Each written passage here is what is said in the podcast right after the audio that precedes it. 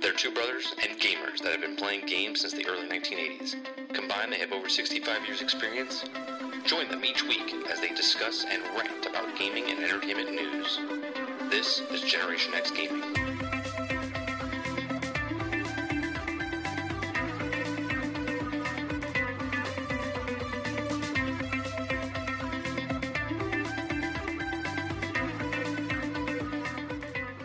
Hello, everybody, and welcome back to another episode of Generation X Gaming, a weekly podcast that goes over a few of the top stories from the past week, and we rant along the way. I'm your host, 30 and Still Gaming, and joining me each and every single week is Sarge McCluskey. What's going on, bro?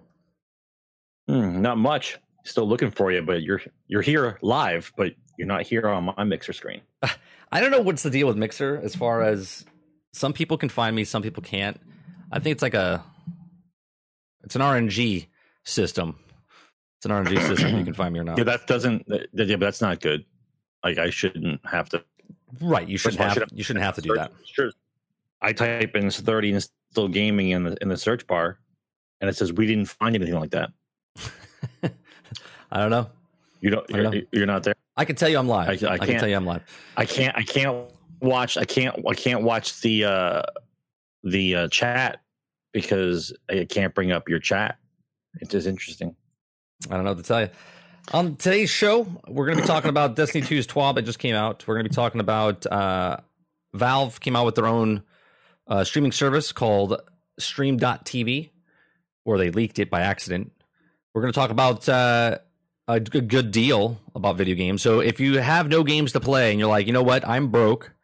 I have no games to play. I want to play some games. I have some deals for you. We're going to talk about that. We're going to go over the Battlefield 5 player trailer that they showed about leveling up your character and what you can do. We're talking about Amazon. Yeah, that was interesting. Amazon and, well, really Twitch. Amazon kills the 20% off, right? And then Twitch brings back ads for Twitch Prime members. I know this is Mixer, but it's still within the entertainment industry and streaming, so we're going to talk about that. We have Xbox bundles. They have a whole bunch of bundles that they announced coming out for the Xbox One X and stuff. Fallout 76 has a new trailer for the camps. So it's got a little, the little Fallout trailer that they do with the little characters. They have that. We're going to talk about the Division 2 pre-orders. There's like 15 of them, and there's a little crazy. There's a little turmoil going on because one of them, or actually multiples of them, give you early access before anybody else, like 7 days, and you get extra stashes in a game like this where it's PvP and guns that you collect. Well, we'll talk about that. Then we have real quick news about Rocket League, DayZ, PUBG, Hunt Showdown. NVIDIA had new graphic cards. We'll just go over the graphic cards and what that means. And then we're going to talk about the new Star Wars animated series. This is different than the Clone Wars. This is a new one coming out. So we'll talk about that as well. So that's it. And we'll talk about State of Decay 2. The few information has come out about the DLC. Let me actually look that up real fast. We were late coming in. State of Decay 2 DLC. I think it's called the Breakaway, or what was it called? The Breakaway. I think it's called Break of Dawn. Oh, God, I forget. Do you remember the name of it, Sarge? Which one? The second DLC that comes out. State of Decay 2 DLC. I think it was Break of Dawn. I think something like that, isn't it? Daybreak. There it is. Hallelujah. Let's see if we have any information. We'll start with that if we can. Daybreak will rely on its own community instead of spawn. Red Talon soldiers will be dying respawn. No, they don't really have any info on it. I know there's like a horde mode coming out, and they introduced a whole brand new. Hey everyone! Yeah, here it is. So there's like a prestige. There's a new match going on, and we'll actually. I'm gonna bring it up on screen. We'll bring it up on screen, and then We'll let the guy talk. As Mr. Stainless, and today we've got an exclusive look at the Daybreak DLC for State of Decay 2, thanks to the folks over at Xbox UK. Today what I'm going to do is go through everything we've learned about the We're looking at Mr. Stainless 001 on YouTube. Before I do, if you got early access today's video, why not check this out. So I'm going to fast forward just a little bit. Choose whether you wanted to play Breakdown, Lifeline, or the base game, then it loaded up from there. It seems that this is going to be the case. So this is a completely different game mode. Secondly, we actually got a little more information about what the Daybreak DLC is all about. And as you can see, it's like a horde mode. Of the screen, it says that we and there's a whole different prestige ranking in this, and new weapons and new things that you can only get from attacking zombies in this game mode. As a technician hacks the relay tower for critical data. The longer we can last, the more rewards we'll earn. The longer you last in there, the more rewards you get. It's safe to assume that not only will we earn more rewards, but the longer we last, it's highly likely that the value But is it a VR mode? We earn will increase too. No, I don't think it's a VR mode.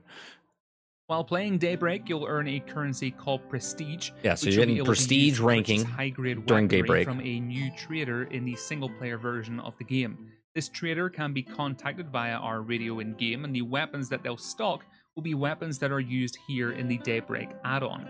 Now, speaking of weapons, next we got a look at the starting setup screen. Are you seeing the start? As you may know, of course, we do get to play as a Red Talon operative in the Daybreak DLC, and as such, we have some pretty beefy weaponry to choose from and go into the game mode with.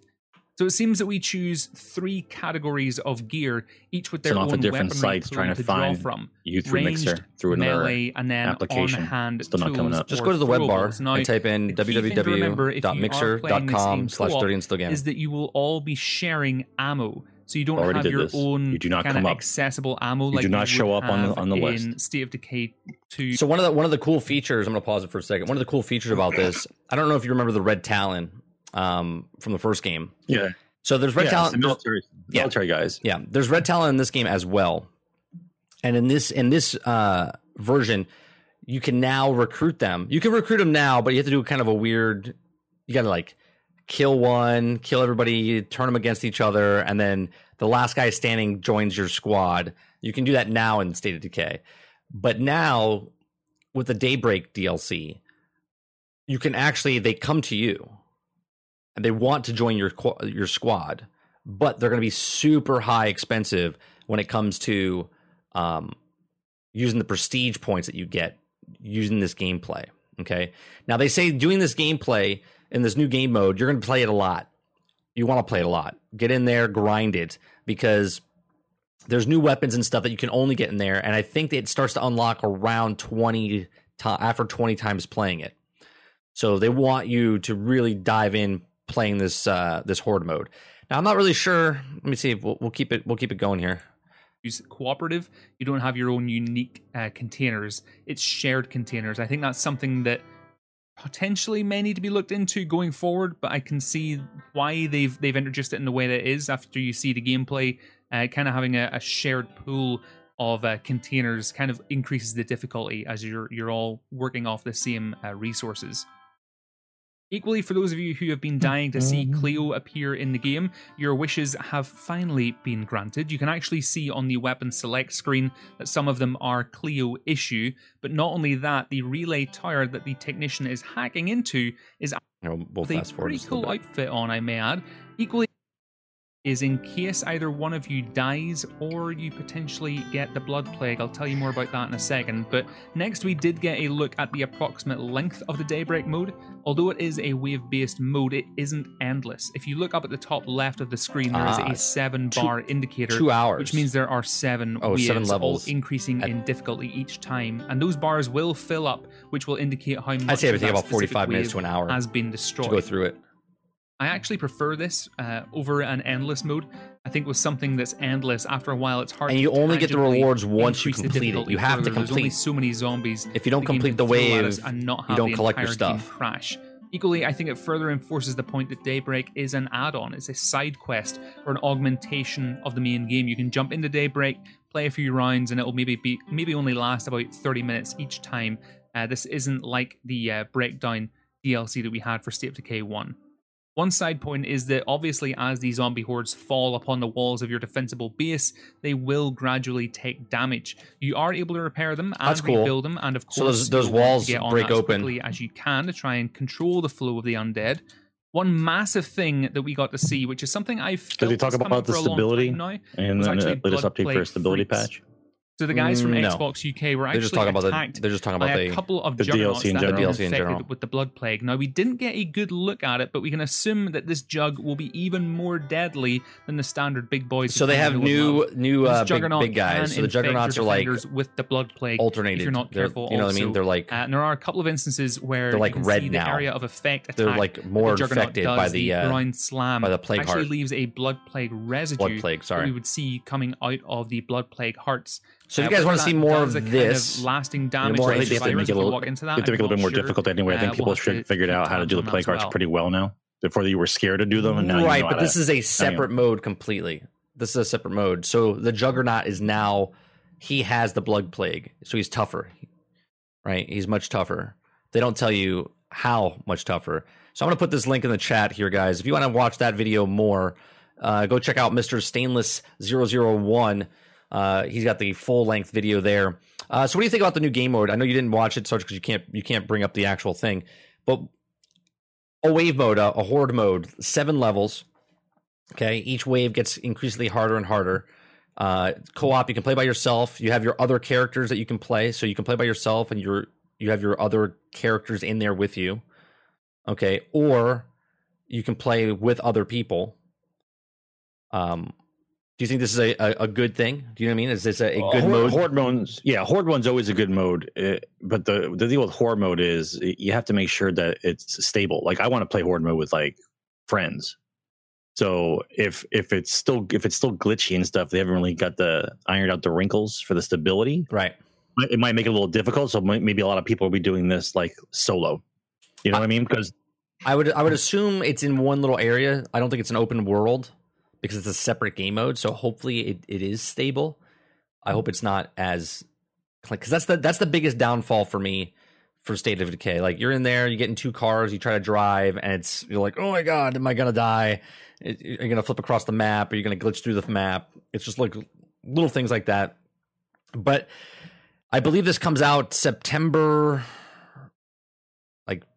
9th, I believe, if I'm not mistaken. Let me make sure. I'll find out real fast. State of Decay 2 DLC release date. Release date is... It's mid-September. September 12th. September 12th, yeah. So I'm looking forward to that because I want to jump back into that game. And I also, I think I want to go through because I still have to complete my second run-through. With my warlord, I have to do that. It's pretty simple to beat the game, especially when you have friends. You get the 50 cals, run around, kill the plague hearts, and then just wipe out. Right? Yeah. You know, you get the 50 cals, you're god mode with the 50 cal. Right. It's like putting a cheat code in.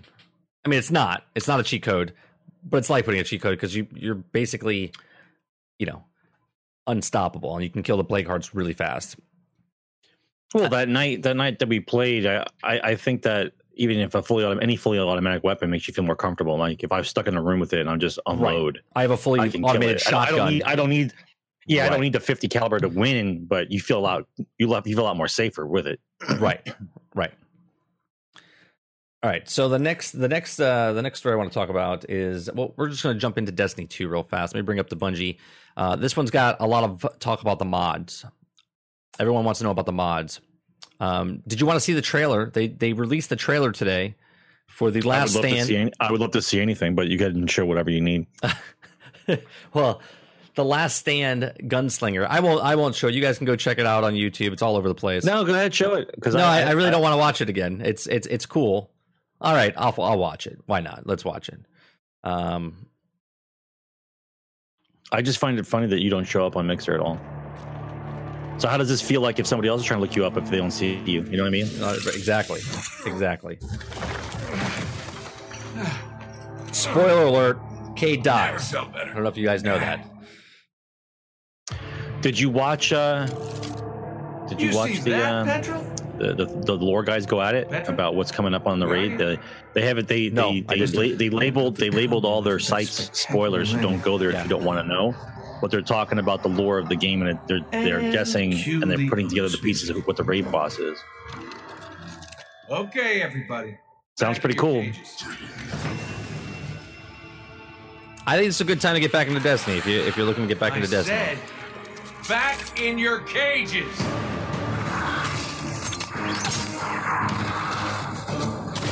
I love how they have Cade fight. It's like he's dancing.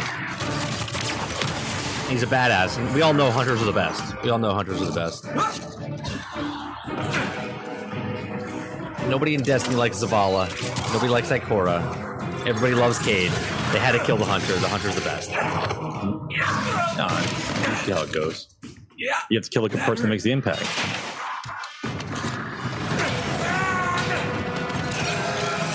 It's a good fight scene. It really is. This whole cinematic. Sorry. Not sorry. Still makes his little jokes while he's in the middle of getting his ass kicked or kicking ass.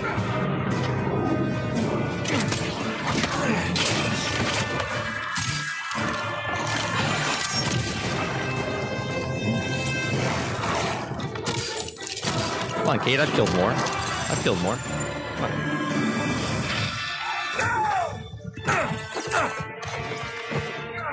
I feel like that was like the Crucible. You just popped your super. I still don't believe he's dead though, because if the Guardian can come back, I tend to agree. You can see at the very end here. He's still a Guardian, right? So how many times have Guardians died and they're brought back? But their ghost is alive. Once the ghost dies, they're dead. Yeah, but you're assigned a ghost. So right, once your ghost is dead, though, you're dead. That's it. I don't know about that. Now I'm pissed. When you make up the rules of the he's not dead though. Guardian, he's dead right now. He's dead right now. When you make up the rules of the Guardian that the way that they did, you just can't tell me all of a sudden. Right. We're gonna break our own rule and just say he's dead now just because. It's not real. No, as of right now, yes, he's dead. All right, this is the big moment here. Help me out here, little buddy. So they snipe his ghost right out of his hand. You see the light gone, right? So now he's just like we were in the beginning of Destiny 2. He lost his light. Yes, Dupless, we see his ghost is dead. Does not mean he's dead. Because watch the way it happens at the end here. Okay. Yes, of course they're going to tell you he's dead. Of course, everything of signs are going to show you that he's dead. I guarantee you Cade will come back in some way, shape, or form in Destiny 3 or whatever. If he comes back as a Force Ghost, I'm going to be upset. He gets slammed through a wall. His gun's on the ground. And then that's it. It goes to black. So of course he's dead. But here's the thing, right? Everyone's like, oh, he's dead. He's dead. Uldren killed him. And in this trailer, Uldren's not even there, right? These guys from the prison kill him. Okay, smash him through a wall. Where's the scene? Where's the scene where he's holding the gun up to his face? And then you're like, oh, well, Uldren killed him, right? They completely changed it. And that's my point right there, right? What you see in a trailer, what you see in the thing, whatever you see in movies and TV shows now, how many times do I watch Flash or Arrow or anything else, right? And everyone dies. You're like, oh God, he's dead. Oh. Hey, listen. And then Superman 10 episodes died. Later, right? 10 episodes Superman later, they're back. Right? Superman died. Superman's back. I watched Justice League. I saw him. He died in Batman vs Superman. I saw him. He was dead. I saw him. Yeah, the kryptonite thing through his chest. Right, he's dead. And not like a gunshot thing through his chest. Like a tree trunk of kryptonite through his chest. Right. He's dead. He's dead right now. For the point of this DLC and this story, okay, he's dead. He is. He's dead. But he's not dead. I'm calling it right now. I called it back in June of E3. I said, he's not dead. He's dead right now for this chapter. for this year, for whatever, but he's not. Sure. But he's not dead. He'll be back. He'll be back. Because do you know why I say he's back? Because there's time travel, there's Vex, there's alternate planes, there's things. Right. There's so many options. Right. But look at that. Look what you guys are saying in chat, right? Okay, listen. So here's how it is. Shoots him in after. You don't know any of this. This is all speculation. Right. The Cade that we know in this particular universe is dead. Right. But another Cade from a different universe where his universe is messed up will come on over and hang out now over here because his timeline is fucked up. Exactly. All right. They could do anything they want. Right. Anything they want. So, yes. For the argument's sake, yes. He's dead for this chapter, just like Superman was dead in the first movie, just like every time I watch a superhero show, they're dead, and then they're back, and they're dead, and they're back, and they're dead, and they're back. The Terminator died. Terminator's back. But John that's what you are saying, dude. You're saying that you're saying he still can't come back. Of course. But you're saying he's dead, and I'm also saying he's dead right now, but he's going to come back, right? Just saying. Not saying, just saying. Just saying. I'm not saying, but he's just saying. So the update for the thing, but you don't know what they did. My point is, when I work in the movie industry, and when you see in the trailer of something, and then when you go watch the movie, that piece of that you saw in the trailer is not in the movie. That's exactly what I'm saying. Now, I'm not saying that the Uldren scene's not in it. What I'm saying is they showed Uldren. They never showed him pull the trigger. They showed a white light before, and then they showed Uldren there standing with the gun in front of him, and then the screen goes to black. Okay. Then here you see the face. He gets hit with a thing. You know, he goes through the wall. We're assuming. You don't know anything yet. You're assuming that scene's after what we just watched, and you're probably right.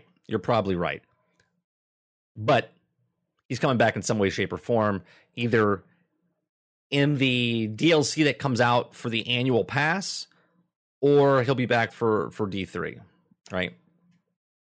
That pisses me off when they don't include a scene from the trailer, yeah. Or they do a soundtrack. They'll use a soundtrack in a trailer, and then that song is never in the movie. Never in the movie. Yeah. Carmina Burana, remember when Carmina Burana, like in 98, 99, 2000, was like in like 15 movie trailers. It's like ba ba ba ba. Never in any of the movies. It's never in any of the movies, right? Especially in the comedies. Well, comedy trailers are different. They show all the funny parts in the trailer to get you there, and then when you watch the movie, you're like, "That was I saw all the good parts in the trailer. All right, so mods. There has been some confusion about the new mod system coming in September 4th. Well, it's because it's a little overwhelming. Right. Many of you are asking what gear will take mods and what will happen to the old mods and when the new hotness arrives. We brought the design lead in, Joe Shamrock, to answer these questions.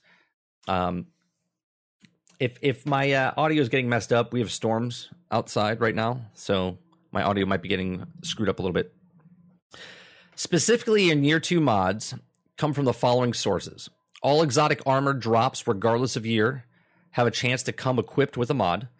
Non-raid year 2 legendary weapons and armor drop have a small chance to come equipped with a mod. You are free to keep a weapon should that particular weapon and mod combo suit your needs, or you may choose to dismantle that weapon and break out the mod for use elsewhere. You may pull mods out of the gear for use to other gear by dismantling the original item, then drop in. Okay. Alternatively, you should you want the item but not the mod, you can choose the slot in the new mod over the old one. Weapon and armor purchased from vendors do not come with mods. If you have a mod component or components and glimmer necessary to feed your habit, you may choose to go straight to Banshee 44, the gunsmith, who will have the mod package available for purchase. Direct buy year 2 armor mod, updated daily. Direct buy year 2 weapon mod, update daily. You may acquire mod components for trading with Banshee 44 by dismantling other loose mods. Armor year 2 armor mods always drop one mod component when dismantled. Year 1 legendary armor mods always drop one mod component when dismantled. Year 1 rare armor mods have a small chance of dropping one mod component when dismantled. Okay, so that's for armor. Year 2 weapon mods always drop one mod component in legendary shards with dismantlement. Your one legendary weapon mods always drop one mod component and gunsmith metal material, sorry, and dismantlement.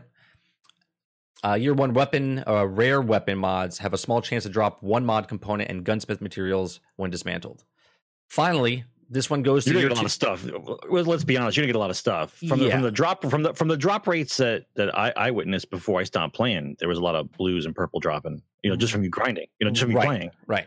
So even if it says small chance, you got to figure every 10 pieces or 12 pieces that you break down, get one. You're going to get a mod. Yeah, and people who are playing the game, people who are constantly killing stuff, looking, and especially if you're killing yellow armored guys and trying to do the public events and stuff, you're going to get it. You're going to get a weapon. So year one armor mods in your inventory will cease to work, but can be dismantled or traded for materials. Okay, so right now, if you have any mods in your inventory, not already on the guns that you want them to be on, they're just going to be traded in for materials. Year one armor mods currently slotted into your year one armor will cease to work, but remain slotted into the armor, see below. Okay, year two armor mods will be able to be slotted into both year one and year two armor mods only, or I'm sorry, mod slots, and that's the deal with the mods. So there you go. Then there's some patch notes. So with all these changes in the mods, do you still think they're going to come to the table with the mod system, or do you think the mod system is going to be obsolete? Right, so, it's not the answer that we're looking for. All right, so I honestly believe that the stuff that's involved in this DLC is still not 100% known. Like, they've been trying to tell you how things are going to be and the mods and how things are going to be, but I think we have to actually witness it how it is in game. Right. You know what I'm saying? Like, I still think that there's a lot more to this DLC than they've actually even spoke about. Like, they're giving you the I have to know answers, right? I have to know. Do we get mods? Yeah, we get mods. Oh, great, we got mods. How the mods work? Okay, well, I guess we'll just tell you some stuff then. Like, you know what I mean? Like, right. It's not like otherwise we would have got like a literal breakdown of like how it's going to be. It's still just streamers talking about it, like Fire Team Chat talking about it.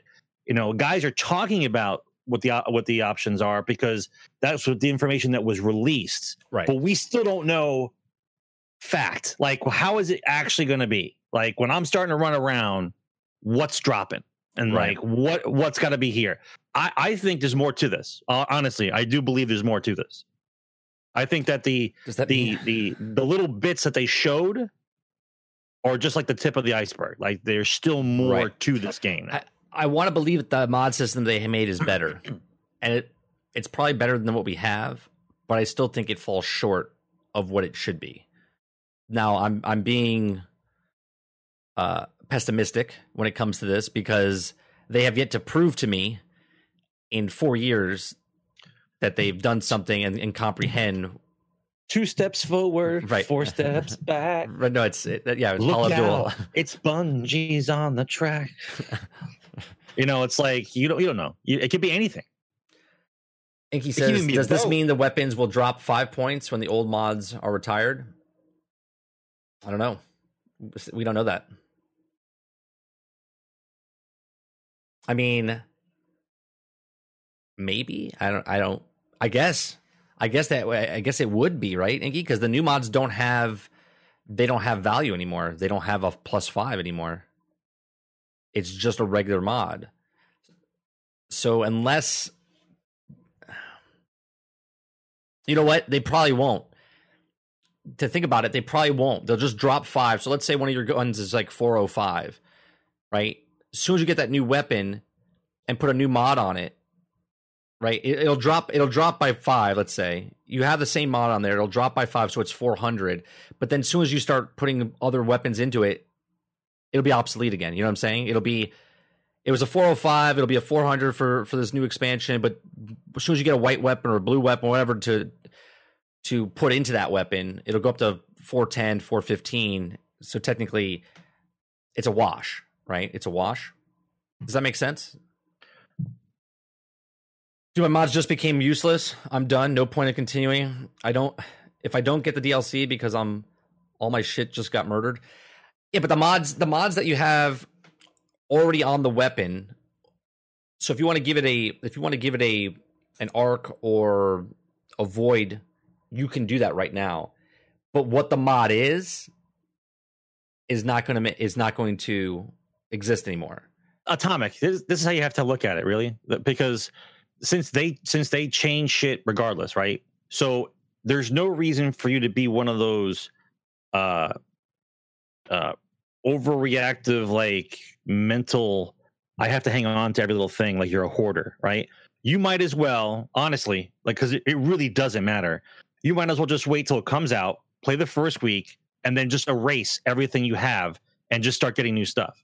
Like, right.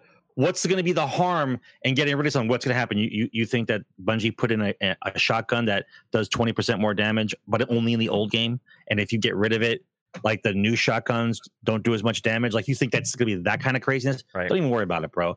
I would say erase everything, right? Stop. Clear out the closets. Have the garage sale. Do a fire sale. Just keep the guns you know you like that you actually use, and just burn everything else. And get get parts for them, and get the parts and the stuff. Because think about it this way: what about all the legendary weapons you have in your vault that you're not using? Right? If I start breaking those things down, my chances of getting mods are much higher. I have 296. That's what I'm saying. So think of how many mods you would pick up if you just did a fire sale. So right now, just pick up new guns. Right now, though, don't even worry about it. Chat, let me know if this is correct. Year one legendary weapons right now, before the Forsaken drops, you still get your mod back, one mod component and gunsmith material, or you just get legendary shards and gunsmith material. You don't get the mod back, right? There is no mod component back right now. Because weapons right now, if you dismantle it right now, you're getting a legendary shard. If it's a legendary weapon, you're getting some gunsmith parts, correct? And that's it. Is that correct? Because if it's shards, right? You get legendary shards and you get gunsmith material.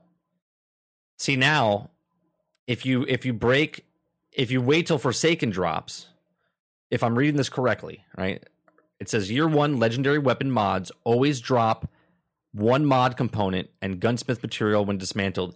It says nothing about shards after Forsaken comes out. So in Forsaken, if you delete your legendary weapon, you're going to get a mod component and you're going to get gunsmith material, but you're not going to get shards. Right? Year 2 weapon mods always drop one mod component and legendary shards. So if you're a person,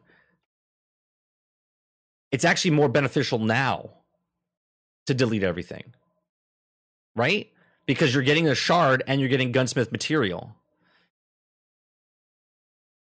Am I wrong here or am I correct? Well, that's just it. It's very convoluted. Because if I delete it now, correct. If I delete it now, I get shards and gunsmith material. Okay, if I delete it after Forsaken comes out or the patch the next week, the gun update comes out next week, I'm only getting mod components and gunsmith material. So I think it's better off now. I think it's better off if you dismantle everything now. I'm not really sure. I guess chat died. No one's got any chat to tell me if I'm right or wrong with that. You know what it says on the actual screen now, bro? It says error, unsupported video type, or invalid file path. That might be something with your computer update or something like that. Haven't been involved in D2 to answer. Yeah, but I'm reading it. I'm reading it out right now, right, Brain? I just want to know if that's correct, right? Because if I break it down now, I'm getting legendary shards and gunsmith material. So it's legendary shards and gunsmith materials against, after the fact, we have just mod components and gunsmith material. So there's no legendary shards. So if you want legendary shards, which I'm assuming legendary shards are more valuable than mod components. Am I wrong? I mean, see, that's a thing that's not. You don't know. You don't know what the currency is going to be. You don't know what the drop rate's going to be. You can't say yes or no. That's why everybody hoards everything. Yeah, but in this state, you might be hoarding it and then ruining it for yourself, because I think shards are more important than mod components. Mod components are going to drop from all the new weapons that you get anyway in the new game. But if you dismantle any of your old stuff in the new game, you're not getting any shards for those.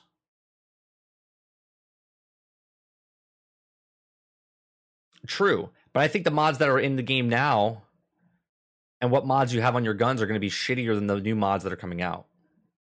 Or they're going to be the exact same mods that come out. And then you're going to get that mod anyway, and then you can put on the weapon that you have regardless, right? Because it says you acquire a mod component for trading with Banshee, dismantling for other mods. Non-raid year 2, pull out the mod. Alternatively, would you want to... It's so confusing. Weapon and armor purchases from vendors do not come with mods. If you have a mod component and glimmer necessary to feed your habit, you may choose to go straight to Banshee 44 or the Gunsmith. Yeah, I don't know. Again, I think what's going to happen is this mod system is going to be fucking confusing, and it's going to be better than what we have. I already have 5,000 legendary shards. It's going to take at least a week or two after the game drops. A week or two after it, the guys who are gung ho crazy grinders will have a video out saying that, like, this is what happens when you do this, and that's what everybody's waiting for. That's what they're waiting for, because you cannot get you cannot get a truthful answer of what actually happens with the mod components right now. It's just kind of sort of. I think you're right. Neutralizer. Year one, rare. Are you talking about that one? Or the last line?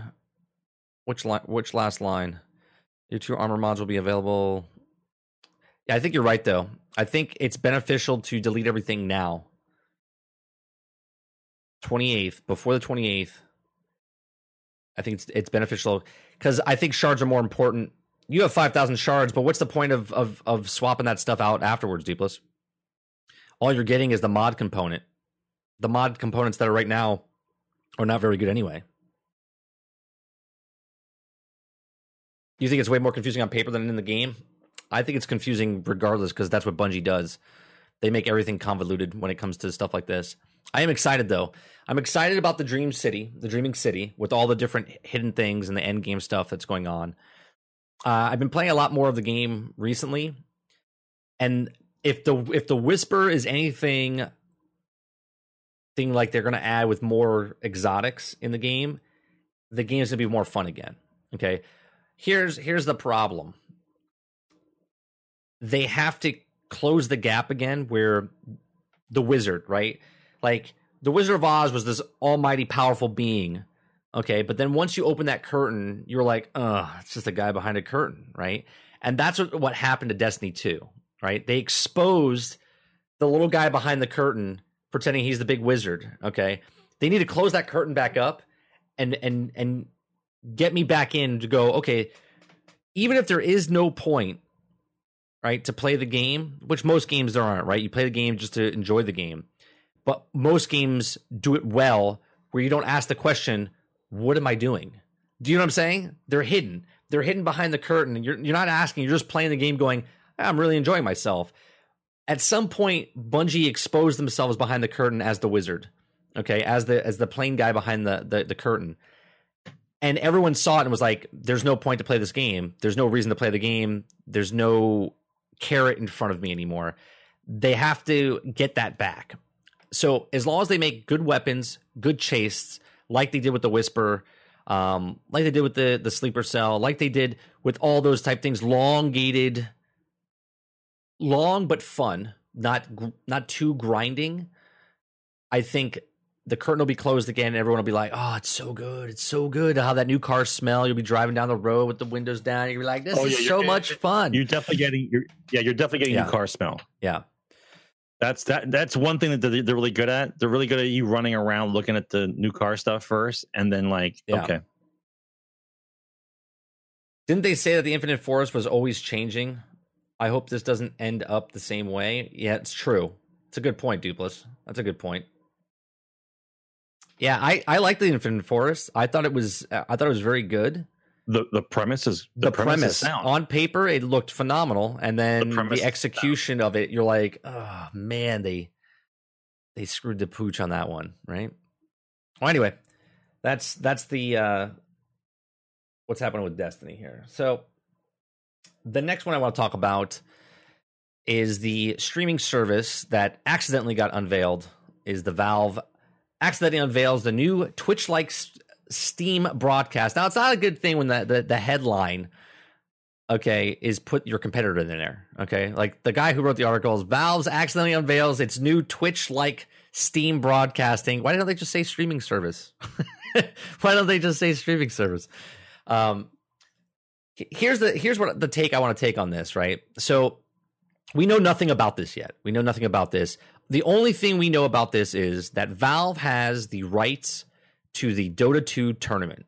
Okay, Dota 2 tournaments cannot be aired anywhere else. Mixer, Twitch, Facebook, YouTube, nowhere.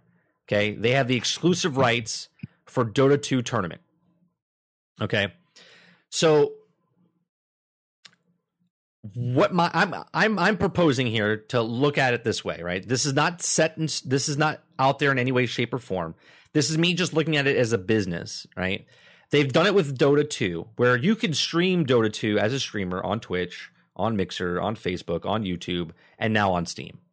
The Dota 2 tournament, which is the original content, right? The original content that Valve is taking, sort of like the Overwatch is contracted. They paid $60 million to air it on Twitch, right, for the Overwatch League. They're doing this for the tournaments for Dota. Now, I want to take it a step further. Steam, just like Apple or Android, okay, I'm a developer, a game developer. I say, hey, I made this game. This is the platform. It's the largest platform, okay, on the planet when it comes to getting digital games, right? All your games are in one library. Everyone likes the factor, everything, all your games are there. They come out with this now. They come out with this streaming service. They have nobody. They got no big hitters, okay? The only way they could try to get people to come to use their site over Facebook or YouTube or Mixer or Twitch. Now, this is not said anywhere. This is me speculating that they could do this, okay? Once the game is on Steam, maybe they can say, hey, this game, PUBG, okay, or any other one, they won't do this, but they could do this. Could be like, hey, right, first-party titles actually do this would be with if they came out with a Half-Life 3, right? Let's say that. Let's use that as an example. Half-Life 3, we've all been waiting a very long time. Valve is the creators of Half-Life, okay? They come out, they make this game, and they say, nobody can stream this game unless you're a streamer on our platform, on Steam.tv, okay? Now, some people might say that'd be stupid of them. That'd be stupid of them to do that. And yes, I 100% agree that's stupid of them, okay? But how does a platform like this say, hey, we have a streaming platform. We want to show you, all right? This is what it looks like. I don't know if I can, let's see. Can I make it bigger? Yeah. Okay. I can't move it. That's what it is. So it looks like every other platform, right? It's got the chat box on the side. It's got the video player. That's what it is. What's the stop, or what's to help them get people over? Like, they're not going to take a Cold Carnage. They're not getting a Dr. Disrespect. They're not getting Summit. They're not getting Ninja to come over. Okay, but all these guys are using Steam to play most of these games, right? Minus like Fortnite and stuff. Fortnite's got its own browser, okay, which then turns into a whole other thing, right, where independent games come out for Steam and they're like, hey, if your game comes in our store, it can only be streamed across our platform. That could shoot them in the foot. But at the same time, if certain people, right, if certain people only play certain games there, right, but his following is here on, or not here, but on Twitch, okay? So I can't see a guy like that coming over unless they're giving out big bucks for him to move, right? Big, big bucks. I'm talking like the dude's making six figures over here. To take him away from a guaranteed six figures, okay, and then bring him over to another platform is very hard to do. Especially like I love watching Code Carnage on Twitch, right? He gets all games early, right? Most of the games he gets early are from Steam, right? He gets them from the developers, but later they're on Steam. He gets to play them like 3 days early, a week early sometimes. I can see Valve with their new streaming service do something like this, where they won't stop people from streaming any game, right? But they'll get exclusive rights to only streaming the games early if you stream through their site. Now, how would that would hurt someone like Ko, where now other people would, yes, it would and it wouldn't, because he's just huge on Twitch, where if another person left to go over to Steam to stream that game that they wouldn't have the opportunity to stream that game early, but now can because they're on that platform, streaming on their platform. Now they have a week early before they get it. You know what I mean?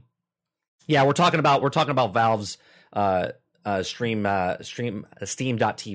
Yeah.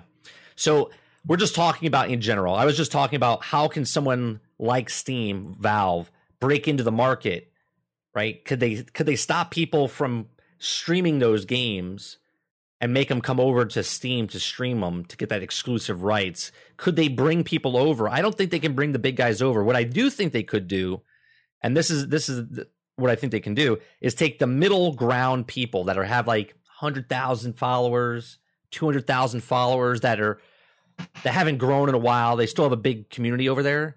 Rip them up, offer them a deal, so they become like the Doctors Disrespects or the Lyrics or the Summits or the Ninjas over on this platform. And when they get to this platform, they get early access 7 days, a month maybe, on games that wouldn't come out to anybody else because it's on the Valve's platform. You know what I mean? It's very interesting. It'll be hard. I mean, Mixer is as good as it is. It still doesn't have a large number. Yeah, but it's not even about that. What I was talking about in general is like Xbox owns Mixer. So Xbox has advantages over Twitch when it comes to like a Darwin Project, right? Darwin Project, Minecraft, games that are made by Microsoft's in-house can be incorporated in Mixer. So that's what separates the games that they're doing, right? It's not exclusivity, but what they're doing is they're adding some on top bonus where you can control my character, you can bring people in, you can give me health, you can take away from me. Yeah, Minecraft's doing it as well, or not Minecraft, No Man's Sky, right? You can play a Mixer thing where you can give me health, you could send sentinels after me, you can take supplies away from me, you can give me supplies. It's got this integration, and that's what separates Mixer from Twitch with certain games. Now, Valve is the largest PC seller on the planet, right? So what are they going to do to break into the market? This is oversaturated now. Just like Twitch is oversaturated, the streaming market itself is oversaturated. We have this will be five major broadcasting things. We have Twitch, we have Mixer, we have YouTube, we have Facebook, and now we have Steam.tv, and there's like two or three other ones out there as well, okay, that are really small, and I don't know their names. That's how small they are. I don't know. Little bits and pieces. Twitch is the Google of this platform, right? Like Amazon's they have a huge backing behind it. YouTube's got a huge backing with Google, but doesn't mean it's always works out. I'd like to hear from you, Sarge. I know you're not a streamer, right? I know you watch a lot of YouTube. I know you watch a lot of streams and stuff. How do you think Valve can break into the market, and what can they do to kind of bring people in? You can't hear me? Oh, you gotta I don't know what happened. You're not your mic's not working. That's working. A couple minutes. There it goes. I hear you now. Go ahead. You didn't hear what I said? All right, I'm gonna call you back real fast on Skype. Well, all right, on Discord, I'm going to hang up. Join the waiting room. I'm going to kick you out.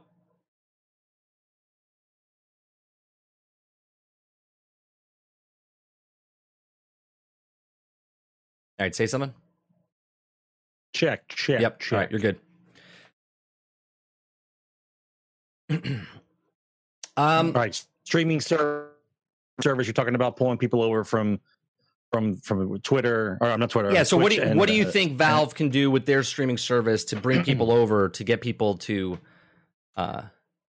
watch their platform? Besides the tournament that they got with Dota 2, right? That's just one. It's huge. But what else can they do?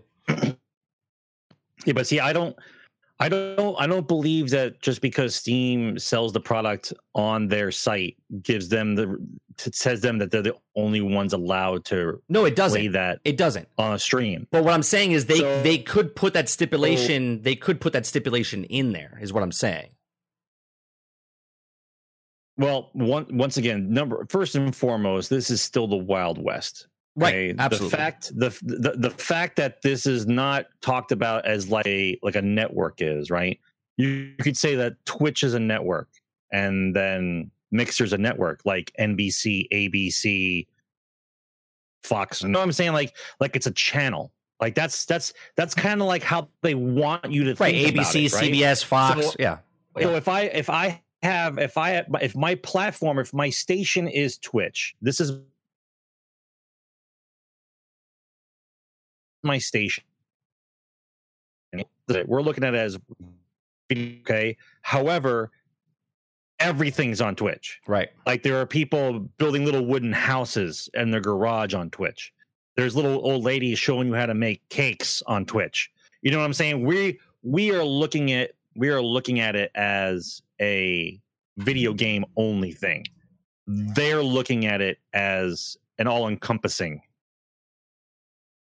Steam may be making a play for it to be so. That's kind of like how I see them to have it for them to have it just pop out like that, and there wasn't any talks about it. Says that they were thinking about. So to me, I think Steam's trying to make a play for the gaming section of it, not everything. Right. Well, if they make their original content, right? They picked up Dota 2 tournament. If they pick up other big game tournaments, right? I can see making it like that would be the original content, like on Fox, CBS, stuff like that. I also see. This is just another streaming service. Now, as a streamer, okay, we are like free agents now, right? If you're a big streamer on a platform and you're like that headliner of that, as soon as your contract's up or they know something's up, someone will make you. Right. Someone's going to make you an offer. Right. Someone will make you an offer. Right. So all about eyeballs. How is it not going to be about that? Right. Right. So they have to get more people to come over to their platform. I don't know how they do it though. The only way I can think of Valve doing something like that is doing early access. Like if I came over there, if I left Mixer to go to Steam, they're like, yeah, you come over to Steam, you can stream any game before it comes out a week early, which is huge, which would be huge. If you could do what Co Carnage is doing, and Co has done this because he's got an agent, right? And the agent reaches out to a developer and they're like, hey, our client would like to play your game. He wants to get exclusive, he wants to play it early. A lot of these companies don't give it away to everybody. They only give it to certain people.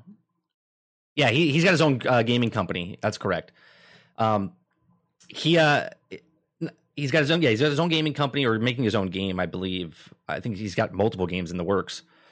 But he works himself. Like he's a business, right? So he makes contact with these broadcasters and other developers and says, hey, can I stream your game early? I would love to stream it early. And he gets that exclusive rights. Now, if Steam comes out and says, well, if anybody comes on our platform, you could stream this game early 1 week, right? 1 week early. So I don't know. It's interesting. I like to see what happens. I mean, the Mixer is still struggling to try to pick people. Like if you look at people over here, right, there's 20,000 people that could watch Fortnite over here. But it's 200,000 people, 300,000 watching over on Twitch. You know what I mean?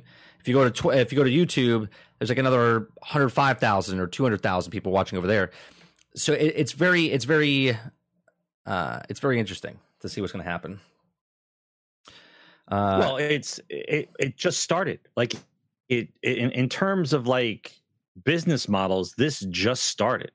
Oh yeah, like it's 5 years. It's 5 years. So like, yeah.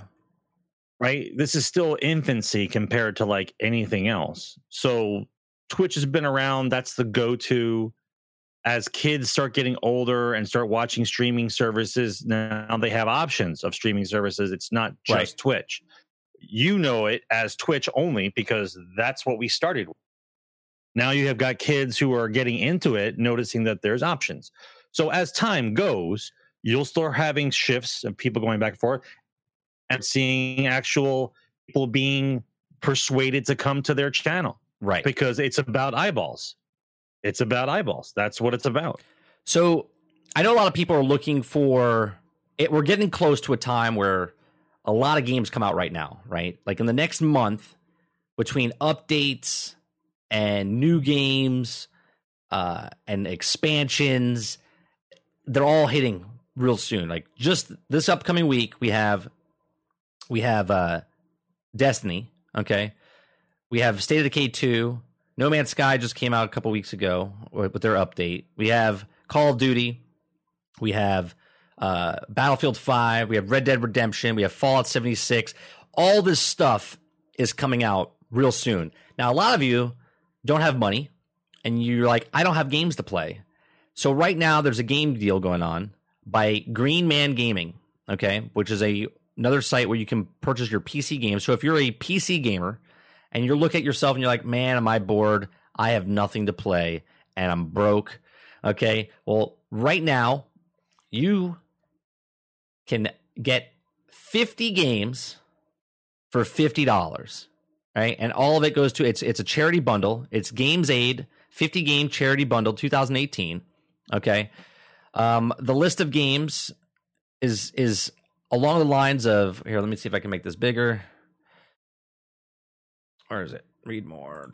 We have Metal Gear Solid, Injustice, Gods Among Us, Batman, Arkham Asylum, Humans Fall Flat, Killing Floor, Rage, Bomber Crew, Warhammer, Mount and Blade Warband, Mount and Blade with Fire and Sword, Metal Gear Solid 5, Ground Zero, Insurgents, Lego Batman video game, The War in Mind, Crusader Kings 2, Sniper Elite 3, Inner Space, Metal Gear Rising, Castlevania, Lords of Shadow 2, Castlevania, Lords of Shadow, Mirror of Faith, Little Ark, Flame in the Flood, Serial Cleaner, Manual Samuel, Beat Cops, Evil Genius, Tower 57, ADR1FT, whatever the hell that is, Quarantine, The Black Death, WarTech Fighters, Dead Age, Beyond Eyes, Toy Box Turbos, Fear 3, Biozone, Puzzle Chronicles, Rocket Knight, Stable of Orbits.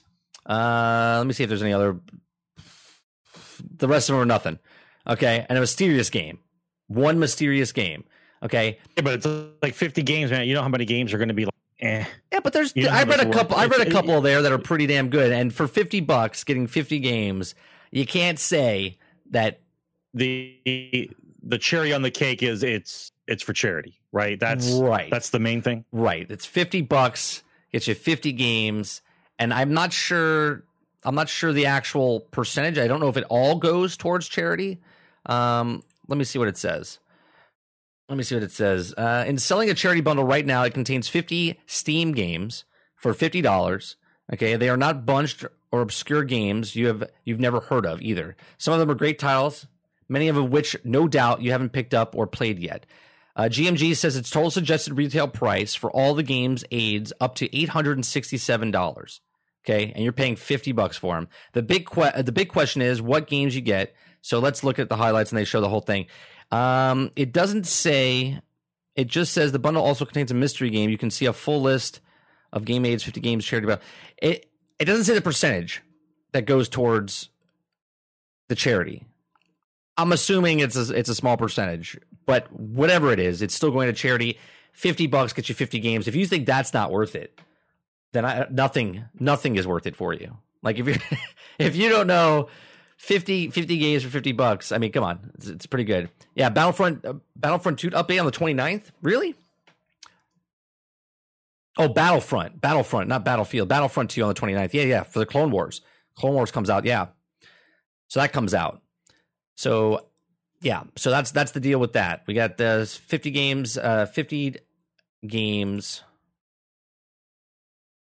it's Battlefield. Okay, next game, since we're talking about Battlefield, okay, I want to talk about Battlefield 5, character customization options. We're going to watch this. We're going to watch a video right now.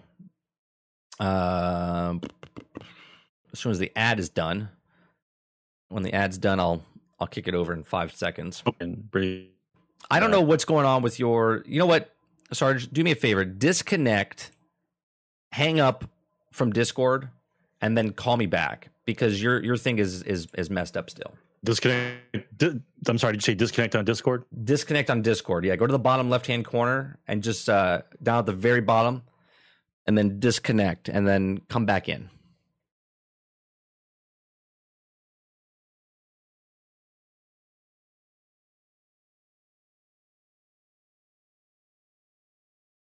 Can you find it?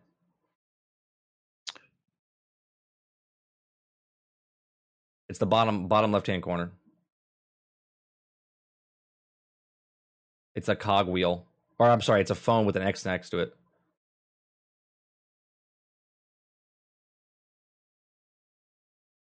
$35,000 for each hero? For Obi-Wan and General Grievous and stuff? Holy Christ. Did they announce that at Gamescom? I can kick you out of the room, but I can't disconnect you from Discord.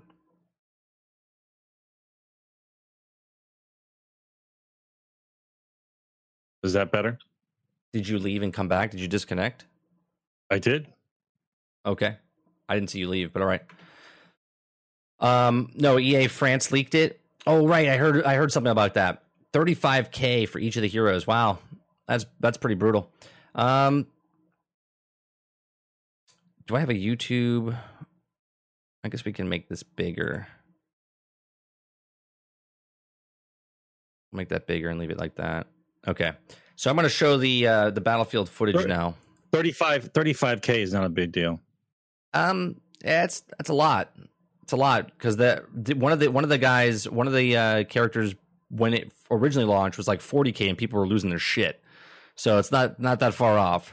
Yeah, but people have been playing since the game came out. You don't think you have enough credits put away already for 35K for a character? I'm pretty sure you do. I mean, I guess if you've been playing, yeah, then you have room for it. Yeah, I haven't played in ages either. About a month and a half. I haven't touched it. All right, let's watch the Atomic has 216K. What's he worried about? Right. So there you go. All right, we're gonna watch the Battlefield video. Listen up.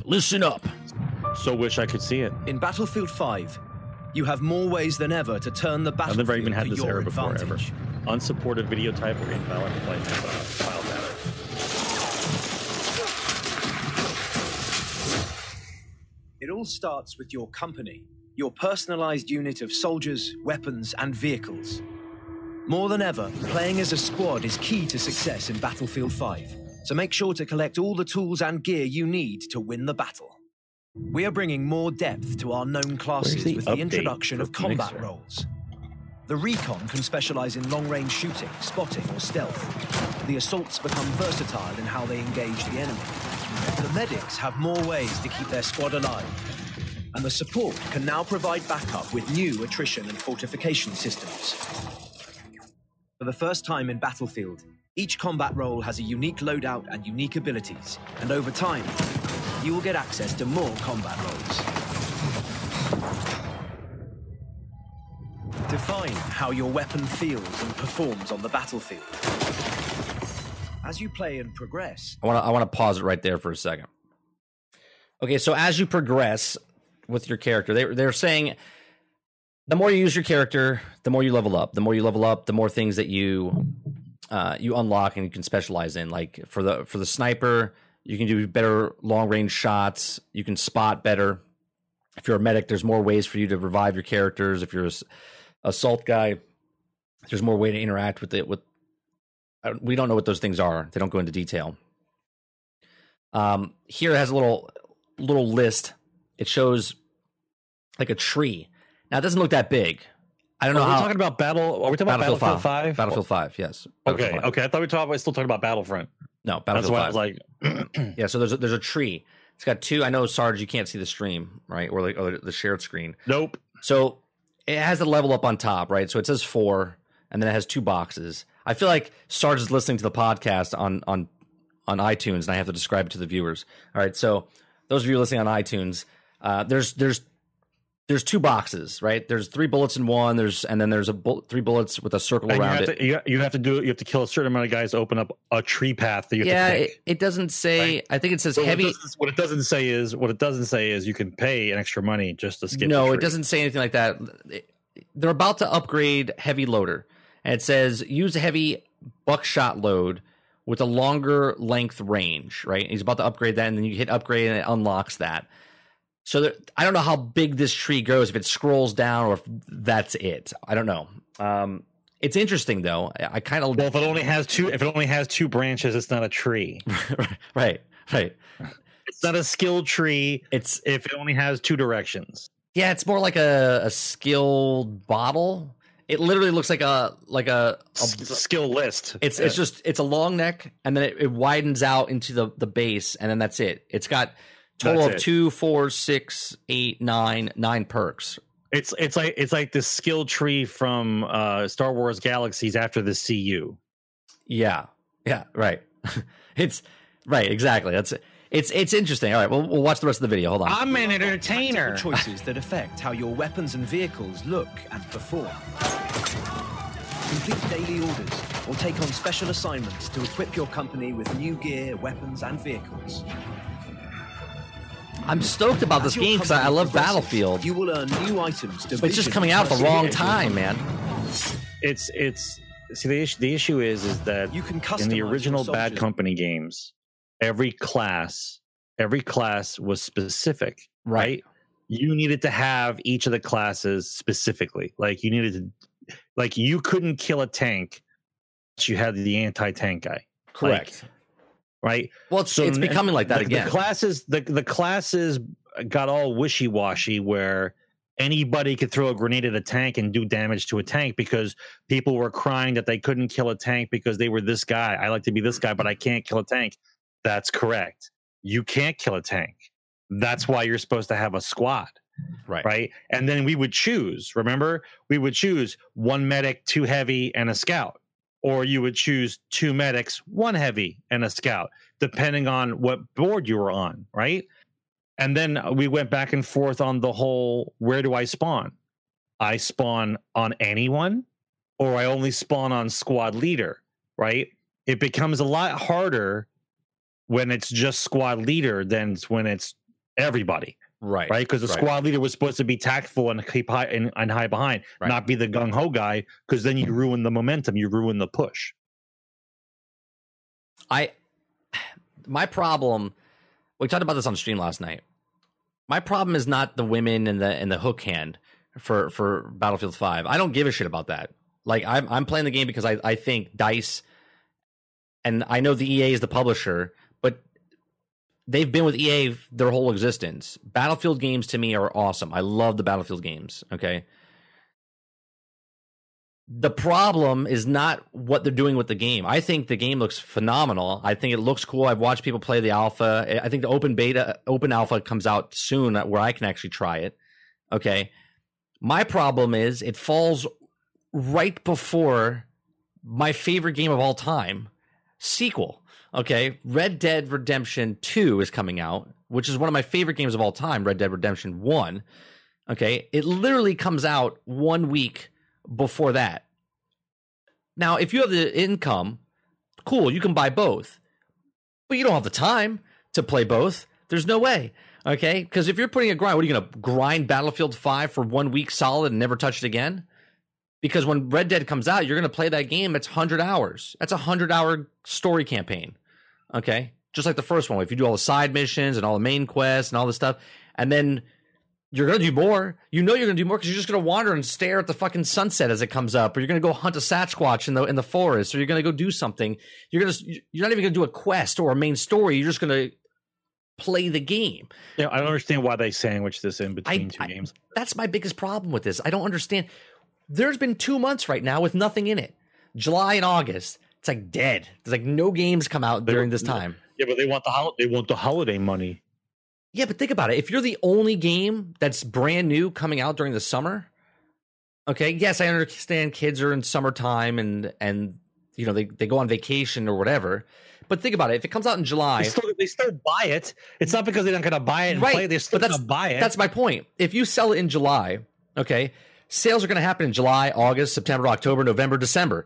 Okay, it's not like everyone's going to buy it week one and never buy it again. If that was the case, but that's what they count on. If that was the case, week sales is what they base everything on. Right. But they base it on, like just as the chat said. Okay, GTA 5, 5 years later, is still full price. Okay, and people are still buying it. Okay, I said this a year and a half ago when we said Red Dead was coming out. I said whoever's the idiots coming out the same time as Red Dead are idiots, because when Red Dead comes out, everyone should be moving their games as far away as possible from when GTA, or I'm sorry, when Rockstar comes out with a game. When GTA drops or whatever thing comes out from Rockstar, all companies should go, oh shit, when's it dropping? You know what? Let's put it a month ahead or a month behind. That's not how they look at it. They look at it as, well, we're a first-person shooter. That's a long-play adventure. We don't have to worry about it. They're going to buy it regardless. No, that's what they say. That's like saying none of us on Twitch and YouTube and Facebook are competing against each other, right? Well, someone that's doing it over there is not competing with me. Of course they are. Of course they are, because you want more people watching you. And if there's other people doing something, they're watching them. Okay, so it doesn't matter if it's a first person or a story mode or real-time strategy. You're fighting for time. You're fighting for the person's time. That's why when I stream and someone comes into my channel, if they come in for one freaking second, I'm like, if you're here for 1 second, 1 minute, or 1 hour, okay, I appreciate you, because time is the most valuable thing that you can give someone, and everyone is fighting for time, okay? If you're a streamer, you're fighting for time. If you're a television commercial, you're looking for time. If you're a TV station, you're looking for time. If you're a radio company, you're looking for time. People that are watching you, listening you, whatever they can do to get the time. And video game companies are all competing for that 30-hour, 40-hour time frame. And now with all these online service games, they're always online, okay? You can't play them all, okay? But even if I only play one game for a week, that's a week I'm not playing other games, right? Back in the day, a game took 8 hours, 10 hours. You could buy a game, beat it, buy another game, and be done with it, right? Trade it in. Now, Fallout 76, it's an open world game, right? It's constantly always online. Destiny, it's constantly online. There's all these games. No Man's Sky. It's an endless game. It's just right. Keep playing. You're not turning the game back in. You're not selling it back because the game's not over. The game's never over. Right. Anthem. Right. Warframe. Division. Right. I could go on and on. There's just how much time do you have? You don't. It's right. Not possible. Overwatch. Call of Duty. PUBG. Fortnite. It's just constant. Stay on. How can we now? Companies are changing it. Going. How can we keep him in our game? How can we keep him in our game? And that's why they're all having an online service. That's why they're all going to a battle royale. That's why they're all going to these certain things. My problem is, I did say No Man's Sky. My problem is how they sandwiched it in between Call of Duty. And think about the reasoning, right? Unless you want to seriously compete with Call of Duty, right?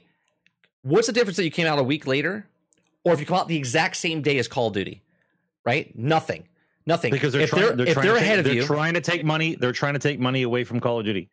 But it's stupid. They're coming out ahead of time. I'm aware it's stupid, but that's their plan. Why else are you releasing that a week after? Why? Most people that are buying Call of Duty are not playing Battlefield. Most people that buy Call of Duty are not fans of Battlefield. You're a Call of Duty or a Battlefield person. That's right. True. Just if, like if we get rid of all the, if we get rid of all the social justice bullshit, and it's just back to the original battle between the two of them. It's like PlayStation and Xbox, Coke and Pepsi. Call of Duty people are Call of Duty people, right? Yeah, people will dabble in each one, right? Like you'll buy both, and you might dabble in one, but you like one better than the other, right? Like you drink Coke, but you every once in a while you'll take a Pepsi, right? No, I won't. Well, some people do. You have to. Well, actually, it's true because when you're at a restaurant. like you have Coke or Pepsi. And you're like, why not they have Pepsi and no Coke? You can pretty much kiss my ass. Right. You're like, I'll get a water if they don't have. I'll take water. I'll take water. Right. So, I don't know. That's my biggest problem with this. Let me finish the video. We can watch the rest of the video. Top to bottom. I want to watch the video. Personalized too. Now you get to decide how they look and play.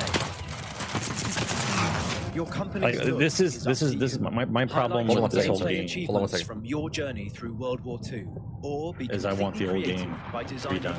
Here's the microtransactions that they're showing right now. You can customize your character the way they look. Humanity's greatest conflict, giving more gear to grow your company.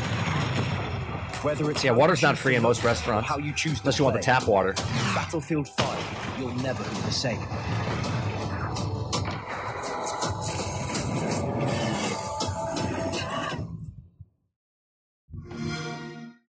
Games play best. Yeah, we're gonna take some points away from you, Atomic. If you got some points in the stream, we're gonna take some points away from you for pre-ordering. I haven't pre-ordered. I haven't pre-ordered Red Dead either. I haven't pre-ordered anything. I'll probably buy Red Dead the day before it comes out, just so I can download it and have it up and going. It's not free in Florida. They don't charge up here. No. They tap water's free. Like when they ask you if you want water in a restaurant, if they bring you water, they're giving you tap water. Otherwise, it's sparkling or whatever, seltzer, expensive like Voss water, you know, where it's been purified 17 times. Yeah, remember when water was free? Yeah. And then someone did this one day. They took a bottle and they saw a river and they dipped it in and they went, "Man, I could charge for this." Right. Yeah. No, actually, that's a whole separate conversation we're not going to have. But if you guys want to look it up, if you look up the true story about bottled water, you can look it up on YouTube. It's done by an actual group, and the reason behind it is that when soda companies maxed out on profits, they couldn't go anywhere else. They weren't growing anymore. And the first rule of business is if you're not growing, then you're dead. Right? You can't have a business and just be open and we're making money. So they stopped growing, and the only way to increase profits was to tell everybody the water was poisoned and then buy all the water companies and bottle water. And then they're selling you bottled water now. Yep. So all the bottled water that you're buying is the soda companies selling you water. Yeah, they're all owned by soda. That's how they increase profits. They're all owned by Coke owns DeSante, Pepsi owns, I forget what else. Anyway, I don't want to get into it, but anyone wants to look it up, it's really good. It's a really good thing. It's about 45 minutes, maybe about an hour. It's worth your time. It's called The True Story About Bottled Water. And then it'll tell you everything you need to know. All right, real quick, I want to talk about Amazon. Amazon Prime kills its 20% off video game pre-order discount. Okay, and on top of that, why 30? Why buy Amazon? Why buy this Prime? Okay. Why did they kill it? And then on top of that, Twitch Prime, you get to watch ads again. Now, people don't remember me saying this. Okay, in the very beginning when Twitch Prime came out, we were at TwitchCon when they announced Twitch Prime. Okay. And I was like, well, how's this working? Right? They're giving Amazon, because Amazon owns Twitch. Okay. I know we're on Mixer and we're talking about Twitch. It's part of streaming, and this is a podcast. Get over it. All right. So Twitch gave out Twitch Prime 2 years ago. In September last year, or 2 years ago, in 2016, they announced Twitch Prime. And Twitch Prime, those of you that don't know, if you're an Amazon Prime member, you would automatically get one free subscription. Okay, one free subscription to anybody that's on Twitch because it's owned. So I was like, how is this possible that they're giving free money to the streamers? Okay, and they're making you not see ads, right? Because they had a program back then which is called Twitch Turbo, and you would pay $10, I think it was, or $5, $6, I forget what it was. Okay, to get no ads, for no ads, right? For no ads, because they're charging the advertiser up the ass, right? To put it. Yeah, but did anybody ever believe this, Mike? Did you believe this, bro? No, I didn't. Did you think you were going to go through the world without watching ads ever again. So come on. So what's happening is they got rid of it and people are in an uproar a little bit. They're like, well, this is stupid. I got Twitch Prime because I didn't want to see ads. I'm like, no, you got Twitch Prime because you wanted free shipping and you get like $1 back and you get free music and you get movies rentals and you get all like it's this whole package. Like Twitch Prime is part of Amazon Prime. Like you can't just have Twitch Prime. OK, the problem is in November this past year. OK, Fortnite started exploding. OK, there's a guy. I don't know if you guys heard of him. OK, his name's Ninja. OK, where he exploded. And at one point he had 250,000 subscribers. OK, and I would say 199,000 of them were kids that got a 30-day Prime membership for free. Okay, the other ones went to the store, bought a gift card, a American Express gift card, signed up for the Prime, and then they canceled it because they can because it's a gift card. Okay, so there's this huge ordeal that's going on. It's a lot more behind this than what you were just seeing on the surface. Okay, so the way Twitch Prime worked is the $5 that you gave the streamer is 100% profit for that streamer. Amazon gets nothing. Twitch gets nothing of that, right? Because they already got it because you're paying, at the time, $100 for Amazon Prime. Okay, so now Twitch is getting more eyeballs on, okay? They're not getting ads for those people. So those people are like, well, this is free, so I might spend an extra little bit more money, so they would tip, right? Or they would sub to somebody else. Right, because they subbed to one person, they wanted to sub to somebody else. They got $2.50 out of that person or whatever. Here we are 2 years later, and Amazon says, you know what, let's just pull that. Because now they have an influx of eyeballs, right? All these people that are coming in, and they're losing their asses. It's like when Walmart takes a broomstick, okay, and charges 5 cents for it. And you're like, how do I get this broomstick for 5 cents? Because they charge something else. High rate robbery, you know what I mean? And that pays and that bounces the difference. That's business 101, right? It's called stealing from Paul to give to Peter. Right. Well, it's just like EA, right? EA has games that make a shit ton of money, like Madden and FIFA. And then there's other games that make okay money, like Battlefront or Titanfall, where they still they were good games. They weren't great game sales, but it doesn't matter because Madden didn't hurt them.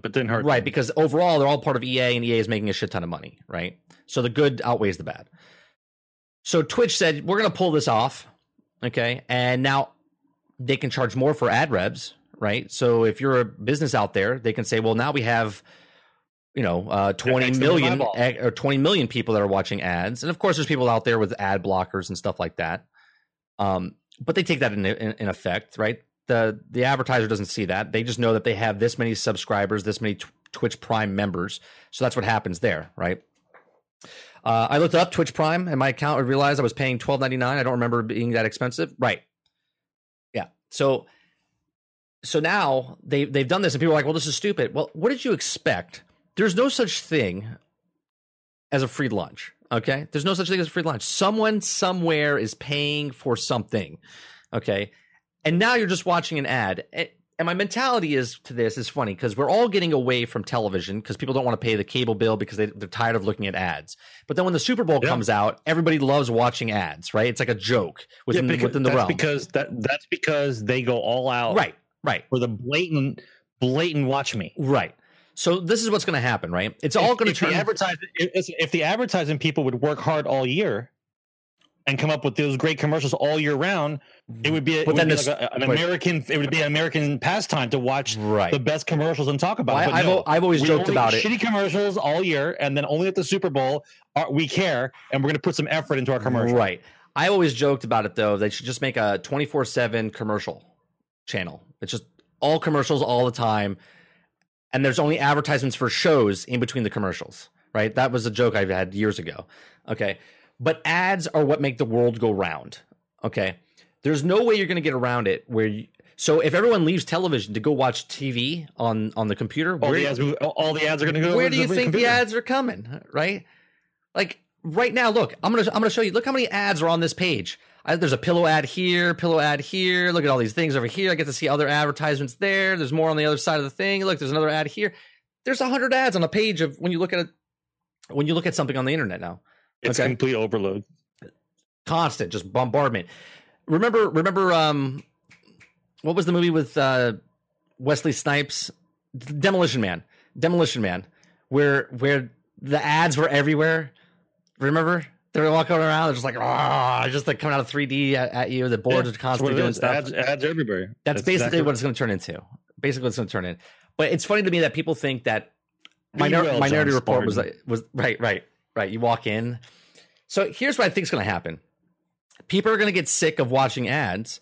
So what's going to happen is every streamer is going to turn in. Well, not every streamer. The good ones that get paid a shit ton of money, right? The good ones. No, I'm being serious, right? Go ahead. Like we're doing this podcast, right? It's just like a radio, right? They every 15 minutes they're like, man, my neck hurts. And when I tell you, my neck hurts, I use, blah, blah, blah pillow because it's the greatest. And let me tell you. Oh, great. You're going to become a shill. You're going to become a corporate shill. That's what's going to happen. It's going to be where the streamer's streaming and they're going to be like the boxers that tattooed the stuff like Golden Glove Boxing or whatever the hell it was called. Okay. People are going to wear the shirts and the hats and their glove. They're going to lift up their mug. It's going to have an advertisement, not their own stuff. They're not going to be pushing their own merch. They're going to be pushing other people's merch, or be like, man, I love doing podcasts, and when I listen to music, I use the yada yada buds because these things are just so good. And normal, right? He's going to put the ad right in the middle. Yeah, that's what it's going to turn into. I guarantee you, this is what's going to happen 5 years from now. Okay, that's what's going to happen. Take says, you pay for a sub, you watch ads. Then Mr. Robot came out. They only post the first 4 episodes. And when contacted the service, they claimed that they did not have the rights for the rest of the shows. I chewed them out for the bullshit. You shipped me addicted to a show. And now I can't watch it, even though they watch ads to pay for the service. Yeah. Yeah. So streamers are going to be a human segue. Yeah. That's what it's going to be. It's going to be this advertisement or this segment's brought to you by such and such. Gaming is brought to you by such and such keyboard. Right. Because here's the thing. If you don't want to watch ads, okay, and people are not tipping and people are not subbing, but I have 20,000 people watching me, I have to make a living. And I say I mean streamers, okay? Streamers have to make a living. And if they're not making a living from the viewers, they have to make a living from the advertisers that are paying their bills, right? It's going to happen all the time, and you're going to get people that say, "Well, I only use stuff that I approve." Well, obviously, if you don't like something, you're not going to. I would hope you wouldn't do it. But at the same time, if you're one of the streamers that doesn't get that many opportunities, you're going to take who comes to you, right? You know what I'm saying? So that's what's going to happen, though. Everyone's going to turn into a radio DJ, where boy, am I tired. And when I'm tired, I get to go to my couch. And my couch is brought to you by Sofa 20% Sofa King. Yeah, 20% off King. with the key code of blah, blah, blah. And then an ad's going to pop up. A little banner's going to pop up. A little code's going to pop up. In chat. At the bottom of the screen, it'll be flashing in the corner. Yeah. It's going to happen. Total code couch potato. Right. It's going to happen. It's going to happen. I'm just letting you know. Have you seen YouTube? People are already doing that. I think Twitch and Mixer just might turn into that as well. Oh, absolutely. It's going to happen, but it has to, because advertisers are looking for people, because the normal platforms that people are watching are dead, are dying. They're dying every day. Less people watch live TV. Netflix just started. It's all. What do you call it? DVR. Right. And binge watching. Netflix and you cut out commercials. Started putting ads in between each of the shows now. I don't know if you guys noticed this, if you watched any shows on Netflix recently, okay? But they're putting advertisements in between the 16-second countdown. So, one episode to the next, now there's an ad, okay? There's an ad. There's always going to be ads, because if they don't get ads, then they're going to have to charge you more. Who's getting paid? Right, they're going to have to charge you more, even though they do charge you more over time. Then I start blocking more sites, simple. Oh, it's that simple, dude. That's right. You start blocking that site, and then you don't get to watch that, and then you don't get to watch anything else. Advertisements are everywhere. Everywhere. Think about when you buy a car, okay? The dealership puts their license plate on the back of your car, or they put a sticker on the back of your car, okay? Because you are a walking, driving advertisement, okay? I don't know why anyone likes to buy Nike or Adidas, okay? Because your branding, you are a walking, you paid $100 for those shoes, but yet you're a walking billboard for that company, right? And you're not getting paid for that. You're not getting paid, right? You're not getting paid. Think about even that bench where the bus people sit, you have to pay for that space. Yes. Right. Right. Sure. Sure, you could keep doing that, Dupless, until the companies get aware, because if everyone does ad blocking, obviously they're going to know. It's a very small percentage of people doing ad block, okay? If a majority of ad blockers, YouTube goes, well, you know what? They're going to just buy the ad block company, right, and shut them down. Right. You could do anything you want to try to get around it. It'll always be there. It'll always be there. They got to pay their bills. So that's the Amazon thing. I'm okay with it. I'm okay. I always thought it was weird that they gave free money plus no ads. I'm like, well, how the hell are they getting? It was a perk. Yeah. It was a perk. Well, that's because they wanted enough people in it, right? So that what that means is there's enough people that have that service now that they had to turn it off. But that worked for them, right? That was a promotion to get people in. Right. They got people in. And now there's so many people that have it, they can't not charge for advertising. So they had to turn it off. That's just how it is. Right. So you got to enjoy no ads until they got enough people involved in their piggy bank. Yep. And now they turn the ads back on. That's how it is. I mean, look at the free-to-play games. Free-to-play games on the mobile apps just pop up banners, pop up banners, pop up banners, pop up banners. They all come up. It's crazy. All right. Next story. I want to talk about. There's some bundles coming up for Xbox X. All new bundles revealed at Gamescom 2018, Fallout 76, Battlefield 5, and more. The bundles, you got the Forza Horizon 4 Xbox bundle, 1 terabyte, October 2nd, $500. So you get the game for free. You get also a 14-day free trial of Xbox Live Gold, and you get a digital version of last year well-received racing sim Forza. If you get the Xbox One X Shadow of the Tomb Raider bundle, which comes as 1 terabyte, October 2nd, $500. You also get 1 free month of Xbox Game Pass and 14-day trial of Xbox Gold. If you get the Xbox One X Gold Rush Special Edition Battlefield 5 bundle, October 16th for $500, that also comes with Deluxe Edition of Battlefield 5 and a 14-day free trial and 1 month of both EA Access and Xbox Game Pass. Ooh. And then the last one, Xbox X Fallout 76 bundle, 1 terabyte, November 14th at $500. And when you get this one, let's see, this bundle is available for $500. Microsoft also announced several Xbox One S bundles for the same games with the expectation of Fallout 76 listed below. So Xbox One S Battlefield bundle is $300. Xbox One S Shadow of the Tomb Raider is also $300, and Xbox One S Forza Horizon 4 bundle, 1 terabyte, is $300. So if you're looking to get an Xbox One X, I'm just saying that they're doing a deal on top of this at GameStop where if you trade in your old system, and I'm not getting paid for any of this, me telling you, it's just I'm a fan of games.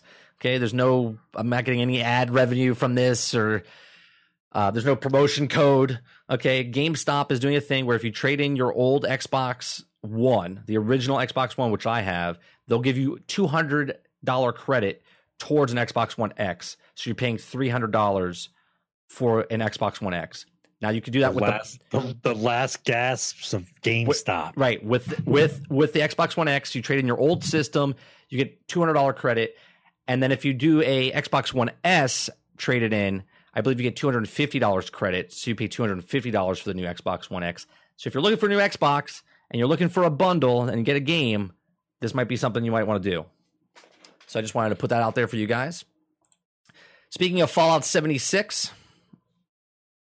we're going to watch the new trailer for the campsite. So I'm going to bring this to you as soon as this advertisement's done. This advertisement is brought to you by Martinez and Company. It's not the name of the company, but... And if you bring your 360 in, they'll take a sledgehammer to it and say, thanks for bringing it in. They would. They would smash it. Oh my God. Can you please stop with this? 400,000. Skip ad. Thank you. Okay.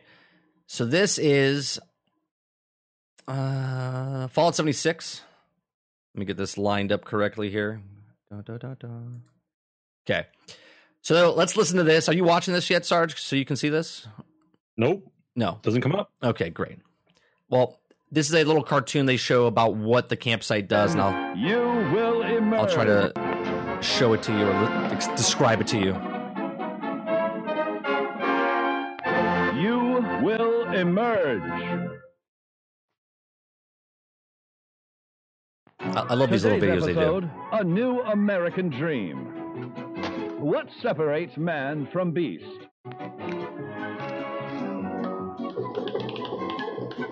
No, it's not his ability to tap dance. It is his desire to build. After thermonuclear war, man's towering industrial marvels may no longer stretch to the heavens. May no longer expand. It then falls on you and the ingenuity of your fellows to rebuild the America we hold dear. Get started with Camp, the construction and assembly mobile platform. It's the workbench of tomorrow. Once I love these games. I love these games. Not only provide you with much needed shelter, but also the means to satisfy your hunger, quench your thirst, and even treat infection. The essential pillars of survival. It's just busy work. That's what it is. Expand your camp by scavenging resources or mining raw materials the old-fashioned way.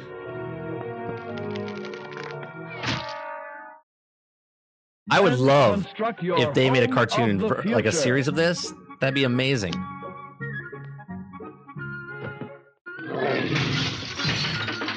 If your first home site is undesirable, use your handy camp to move it to a better location. With your home secure, you can now craft handmade ordnance at your leisure to give your altercations that personal touch. Or better yet, sell these homemade implements to your neighbors for profit.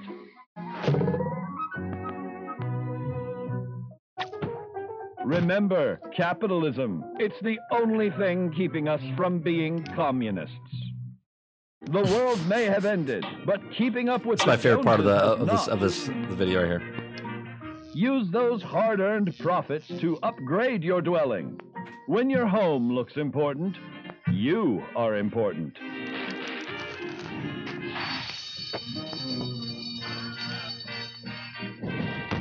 Now you've learned how to forge the new American dream. You are completely prepared to rebuild the greatest nation in the world. As a hand-picked resident of Vault 76, it is your duty to carefully review your Vault Tech-provided films yearly to fully prepare for the day when you will emerge. You will emerge. Okay, so what they showed there, Sarge, was what the camp and what it does, right? So you can build your camp, and anything you build on the camp, your stove, your walls, your house, whatever is there. Okay. If someone comes over and destroys it, you can just rebuild it by having that camp. But you have to have the blueprint. You have to have the blueprint. It's called the anti-grief modular is what it is. Basically. I got you. Right. So they just show a little cartoon. Those of you listening on iTunes, you can go watch the Fallout 76 trailer. I'm convinced, and I have no problem with this game. Like, I'm not going to get it right away. I never get anything right. I watch reviews right, and I watch people play it. You already got it. You already pre-ordered it. You have it already. I didn't pre-order it yet. I love the universe of Fallout. Like I like the whole universe of what they created. Right. Post-apocalyptic type stuff. And Bethesda is doing this as a complete and total test for something else. Like down the road. This is their GT Online attempt. Right. Right. This is their attempt to do something different than what they've been doing. Right. That's why this is out. And that's why everybody's pushing back so hard on it, because it's them trying to do something new. Right. You think of listen, if I mention the word Bethesda, right, only things that come to mind to you are buggy games, large games, like crazy open world. OK, it's the same thing over and over again, whether it be Skyrim, Morrowind, you know, the Elder Scrolls series or the Fallout series, it still means the same thing. Glitchy as hell. Story's great. Customization's good. Slow as shit. Combat system's kind of iffy, but that's what you are. That's Bethesda. Right. Duplicit at the best. It's not a bug, it's a feature. Right. Right. Right. In a Bethesda game. It's part of the game, yeah. So I'll Take said, give me 3 reasons you like this game. Okay. 3 reasons. This particular game, or are you talking about the series of Fallout itself, Take? Are you talking about Fallout 76, why I would like this game, or are you talking about Fallout series in general? That's I want to clarify with the 3 reasons. Because the reason you can use the whole series? Okay. So I wasn't a big fan, Sarge was, of everything before 3. Like, he played all the Fallouts. He's played them all, okay? I started with Fallout 3 because I like the first person. The reason I like these games more and more as I get older. Okay, like I'm playing No Man's Sky. The difference between No Man's Sky and Fallout 76 right now is nothing besides space and post-apocalyptic, right? Like I'm going to be walking around, finding stuff to build stuff to become better and just kind of like live in this world. All games are a waste of time. Let's just put it that way, right? What interests me about this game is, one, the story of the Fallout series itself. I've always liked the story. It's a good story. I go watch movies because of good stories. I read books because of good stories. The Fallout series to me has a good story. So there's reason number one, right? I like the story of the Fallout series and the post-apocalyptic. 2, I like the way the battle system is in the game, right? It's gory, but at the same time, they don't take themselves too seriously. They have like ragdoll effects. It's like gruesome. You see like the head fly off, become decapitated. It's entertaining for me. Okay, I like that. That's number 2. That's the second reason I like the Fallout series. Number 3, and this is a big one, and it only pertains to Fallout 76, and I haven't played it yet. But number 3 is I've always wanted to play the Fallout series with Sarge. I always thought a co-op game would be fun with my brother, my friend, whatever, okay?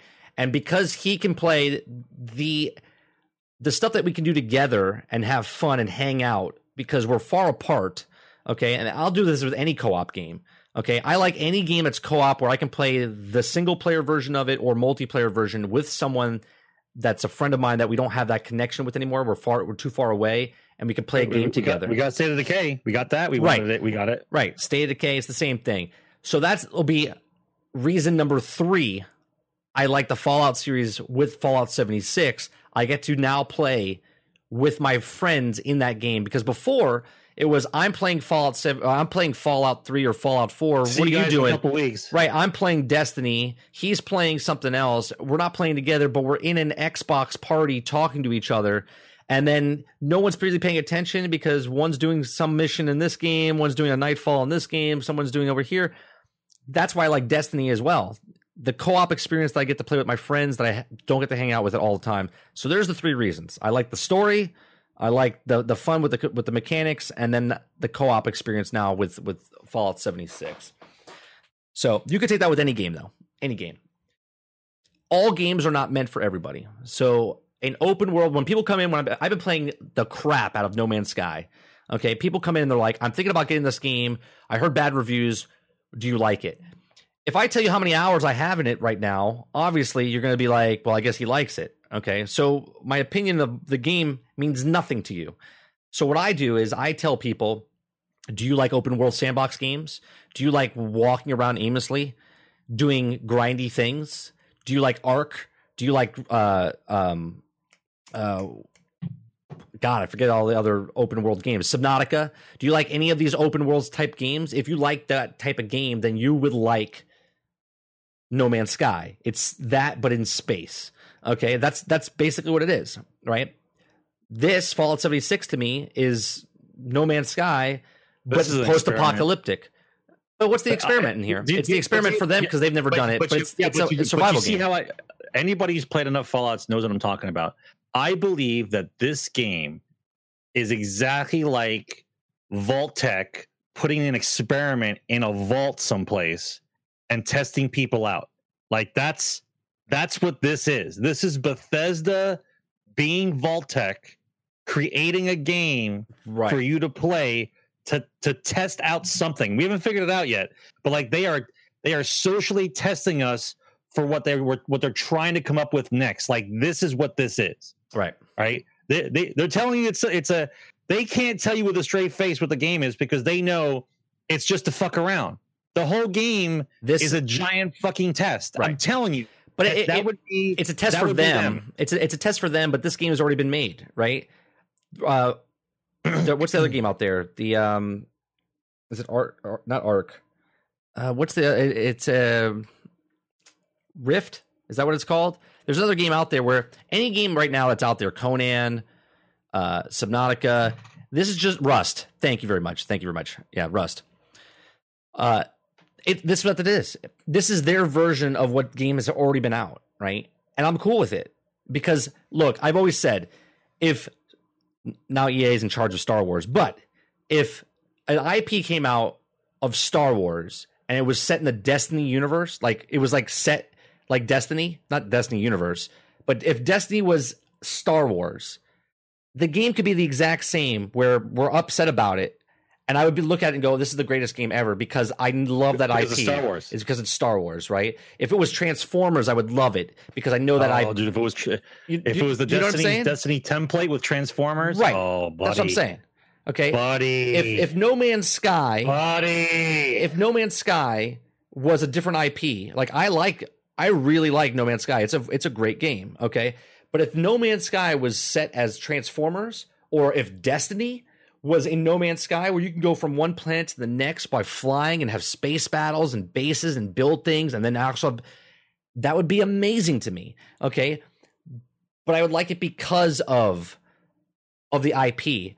Certain games that come out, I think Fallout 76 is interesting because of Fallout. Right? I don't know why it blocks you when you do that. I have to fix the. I think Mixer's got the cap thing on, or it's Scottabot or something like that.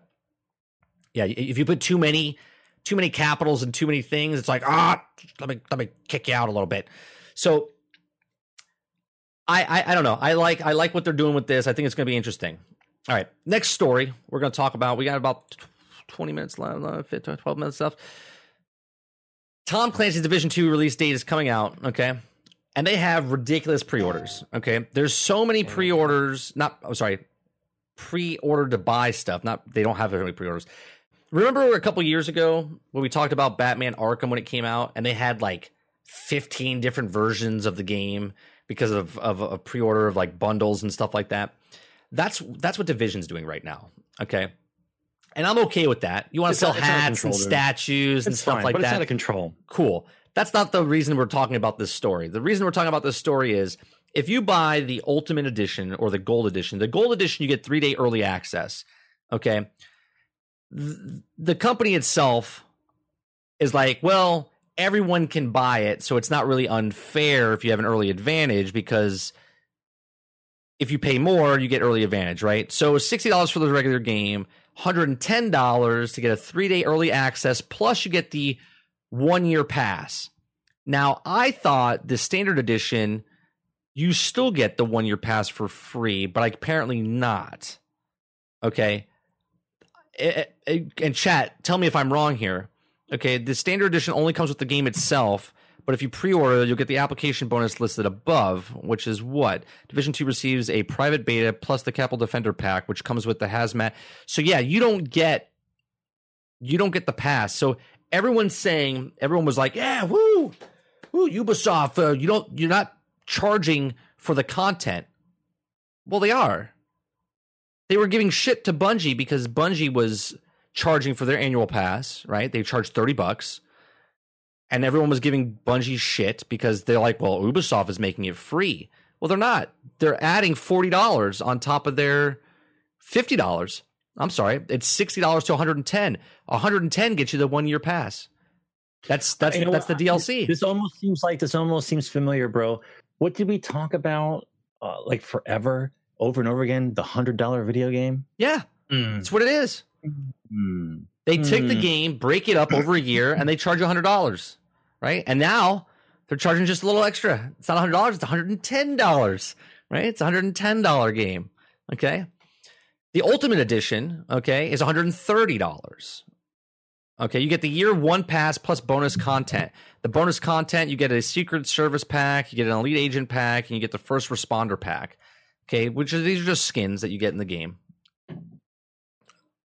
Then the Division 2 has the Definitive Edition. You get a statue. Okay, you get the game, you get the you get a private beta. I love when they say private beta, a private beta. Like they're coming to my house and they're giving me a personal beta test. No, there's millions of other people getting this as long as they. Okay. Okay, so the version includes the Ultimate Edition plus a 30-centimeter high figurine of Heather Ward, a book lithograph, a game soundtrack, a Washington D.C. map packed together in a special box. That's $190. Okay, and then on top of that, you get the Shield Collector Edition, which is just a bunch of shit. You get so much shit in this pack.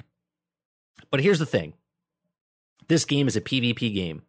Okay, people that play it get a 7-day early access if you buy from a unlimited above, ultimate above. Okay, and you get more stash space than the other people that didn't get that edition. Okay, now I have a problem.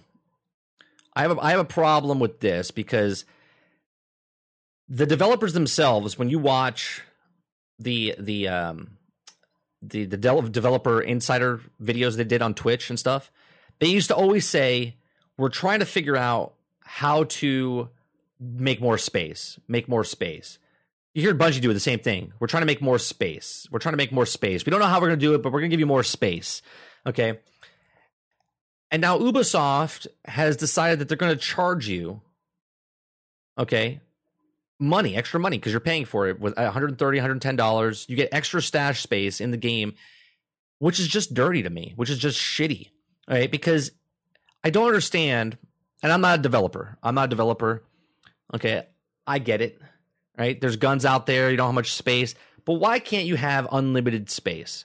How is a picture in the game taking and breaking down the game? You know what I mean? It's stored. I just don't understand. They're charging for extra space in the game, and this is going down a bad path. Okay, and people are okay with it. They're going to dish out the $250. They're going to dish out the $190. They're going to dish out the $130. I'm telling you, they. I said it before. I said it at the end of last year, and it's happening now. Little by little, they are grooming you to accept higher price points for games, and they're giving you reasons why you should be okay with it. Right. This is what's happening. This is what's happening. The figurine's cool. Great. I don't understand, man. Can someone sell me some piece of shit thing to go along with the game that I haven't played yet? I would really like that. Can someone put some crap in a box and sell it to me before I buy the game without the game in it? Oh, they done that. Red Dead did that, right? Red Dead sold a $200 bundle with no game. Just had like a treasure chest and some deck of cards and a bandana and everything else. This reminds me of The Matrix Online, $60 to play, plus you have to play for online service, which is, by the way, exactly how Xbox operates right now. Yes, I just watched recently. I watched Ready Player One. Okay, I thought it was a great movie. I know people probably didn't like it or whatever, but I thought it was funny because it reminded me of Second Life and how the character, and when you killed somebody in the game, they lost everything, right? And then in real life, they were like mortgaging their houses. Okay, so they could play a game, right? And then you could buy stuff in the world of the Oasis to get real-life stuff to you, so it made your experience better in the Oasis, right? We ain't far off from this, okay? We ain't far off from this, right? Like, you're it just hasn't become cost-effective yet. Right. Okay, you're putting money into stuff, and they're just throwing pointless shit at you. Most of the stuff that you're getting in this content, okay, great. You're getting a figurine. You look at it, you go, oh, man, that's cool. You put that off to the side, okay? Then you get a soundtrack. You might listen to it a couple times. The lithograph, what are you doing with that? What are you doing with that, okay? Nothing. The Washington, D.C. map pack. Woo! I get to put a map of Washington, D.C. on my wall. Go to the grocery store and go buy one. It's a lot cheaper. It doesn't have the Division logo on it or anything. But it's like most of this stuff is just so – it's garbage. It's garbage. And they charge an additional amount of money for it. It's like where can I get the game, okay, just the game, not broken apart and sold for $50 extra, just the game, okay? That's all I want. I don't want statues. I don't want maps. I don't want my game broken up. I just want to pay $60, okay, for a full fucking game. I don't care about online content or anything else. I just want a game that's there. It's finished. I don't have to patch it every Tuesday. I don't have to get an update every fucking Thursday. I don't have to read patch notes and go, oh, they're finally going to fix that glitch that's been there for 8 months. I just want a game that fucking is finished. Is that possible in this day and age? I know you're going to say God of War. Okay. Yeah, but they're going to continue to do it because they know somebody out there will purchase it. It would be like saying, no, I don't want your money, right? That's what it's saying. I don't want your money. Like they're going to try to get as much money out as anyone as possible. That's how it works. That's how a business works. It's up to the consumer to be like, is this worth $400? Is this expansion? Is this bonus pack worth $400? If it is for you, I guess they're winning because you think it is. But if I can put a bunch of shit in a box and sell it to you for $100 and you guys are all happy about it, let me know. Put your names down in the fucking bottom. I got some shit and I'll put in a box for you if you guys just like to collect shit. You know, Brain, is that true? I don't know if they did. I don't know if they had an update. I don't have a PS4, so I don't know if they did or not. It's the fact that it's ridiculous how much they charge for games. People are like, I don't want to pay $80 for, and then they gave shit. They gave shit for Bungie because they charged $30 for their expansion. Meanwhile, I love how they just worded here. Look, 3 days early access plus 1 year pass for $110. So the DLC is not free for everybody. It's not free for everybody. You have to pay $110. You have to pay for that. You have to pay for that addition. So the expansion, the four other expansions that come out, all right, you hope it comes out within the first year because I paid for the Division 1 and I waited 2 years for the content to come out, right? I paid $90. I don't know. I don't like it. I don't like where it's going. All right, we're almost out of the show, so I'm going to go off real quick. Rocket League's progression update launches next week. So if you guys are Rocket League players, go check that out. You can go read, go look up that information. Basically, there's a whole new skill with the way you level up in Rocket League. I like Rocket League. Rocket League's a great game, fun game. DayZ coming to Xbox One on August 29th. I don't know if that means early access. Yes, game preview program. So they're still in game preview program on PC, and now they're finally coming to game preview program for Xbox. Okay, so that's DayZ. PUBG for Xbox One leaves early access on September 4th. That means it's actually a full-fledged game. It's releasing. It's no more on the preview program, so PUBG is actually coming out on September 4th. Hunt Showdown coming to Xbox One. They don't really say when it's coming out, but at Gamescom this past week, they did announce that Hunt Showdown coming to Xbox. If you guys don't know what Hunt Showdown is, it's a PvPvE game. I'm sorry. Did you say Hunt? Yes, Hunt. Okay. Hunt Showdown. Hunt Showdown. Because I wanted to know. Yeah, it's Mike Hunt. Mike Hunt. I want to know what that was. It's Mike Hunt Showdown. That's all completely different game. I want to know what kind of showdown that would be. This is the first time we're showing porn on the channel. It's the NVIDIA unveils a powerful new RTX 2070 and 2080 graphic card. There you go, folks. That's the only poor graphic stuff you're getting. A picture of a graphics card. Everyone start rubbing one out. Okay. So these graphics cards are coming out. They announced a couple of them. They announced the 2070, the 2080, and the RTX 2080 Ti. These new 20 series cards will succeed the NVIDIA's current top-of-the-line GPUs, GeForce GTX 1070 and the 1080 and the 1080 Ti. The versions will cost $599 for the RTX 2070, $799 for the RTX 280, and $1,199 for the RTX 2080 Ti. Now, they've done tests with these. Okay, they've done tests with these, and they're not that much better than the 1080s, right? They're not that much better, but it's a new graphics card. So if you're a person that has to get the newest and greatest thing, get ready. They're coming out. They're coming out in September. They're releasing. I'm just looking for. I can get maybe a 1080 Ti now for cheaper, but I think what's going to happen is a lot of the people are going to buy those for their bit mining that they're doing. And the last story I want to talk about is called New Star Wars Animated Series Brings Back Several Sequel Trilogy Favorites. Okay, so here is... Sarge can't watch this either because he can't see. But this is the first look of the Star Wars Resistance on Disney. I'm going to watch it because I'm a Star Wars fan. I don't know if I really like the art style of this particular one, but let's watch it real fast.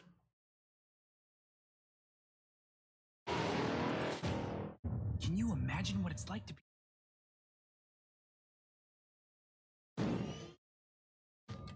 This is your chance to make that true. I've got a mission for you. Blend in, find out who's loyal to the good. That? Oh. In the falling. I want to see it. You can work on my team. I want to know what's an invalid path. But when it comes to your mission as a spy, I don't want anything to do with it. Oh, you've got to be kidding me. I just wanted to wish my competition good luck. This is fine. I'm fine. Just be careful and don't explode. I'll do my best. This should be good. Here we go. Star Wars Resistance, an all-new series, premieres Sunday, October 7th at 10 on Disney Channel. All right, so... I know Sarge couldn't see it, and for iTunes and for the podcast people, it's called Star Wars Resistance. It takes place. You're like a rookie pilot. There's a rookie pilot. It takes place between episodes 8 and 9, I believe. Poe Dameron. Oh, I thought you were talking about the group of people who don't like Star Wars anymore, called the Star Wars Resistance. Well, you're not talking about that. You're not talking about that. You're talking about an actual show. No, that's a different. You were talking about like the actual people who are resisting against all the Star Wars shit. That's a different resistance. That's a different resistance. So, yeah, I don't really like the animation of it, but I almost had the same thoughts of when Rebels came out. Rangers. Yeah. Rescue Rangers. Star Wars, but with Rescue Rangers. Oh, my goodness. Oh, my goodness. When Rebels came out originally, uh-oh, what is this? Wow. Express file. No, oh, we might crash here in a second. So when Rebels came out, 4 years ago, I was like, I don't know if I'm going to like this. And then I really did like it. It was a really good... The story is what got me. Hopefully the story is good in this. Because like I said, story is 100% one of the most important things. If it's a shit story, then I'm not going to... I'll probably give it 2 episodes. Within 2 episodes, I'll tell you if I like it or not. And then I'm done. What I do like, though... is that maybe my son will like this, right? And then he might get into the Star Wars, and then I can start showing him other Star Wars as well. So I know, Sarge, you didn't see it, so I would like to get your thoughts on it, and I know you can't. So we'll have to wait to you next week after you watch it on your own. So that's it. That's the show for this week. Episode 140 is in the can. I do appreciate you guys coming out and watching, hanging out. You can follow us at Sarge McCluskey on Twitter. You can follow me at 30 and Still Gaming on Twitter. You can follow the show itself at Gen_X_Gaming. I didn't even tweet tonight to say we went live.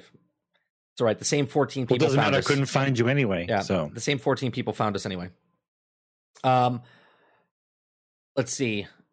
Hit that follow button if you haven't. I stream 5 days a week on this channel. If you're listening or watching on YouTube on this past broadcast, it comes out later, and if you're listening, the podcast goes up on the audio format tomorrow. It goes up tomorrow. I downloaded it tonight and put it up there, so you can download the audio podcast form of this. It's on iTunes, Google Play, Spotify. It's on all of them. So check that out. I do appreciate you guys hanging out and watching. If I don't see you later on this week, I'll see you on the next show. Thanks for watching. Take care, guys. See you next week.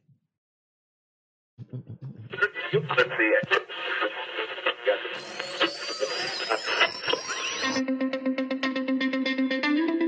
two brothers and gamers that have been playing games since the early 1980s. Combined, they have over 65 years experience.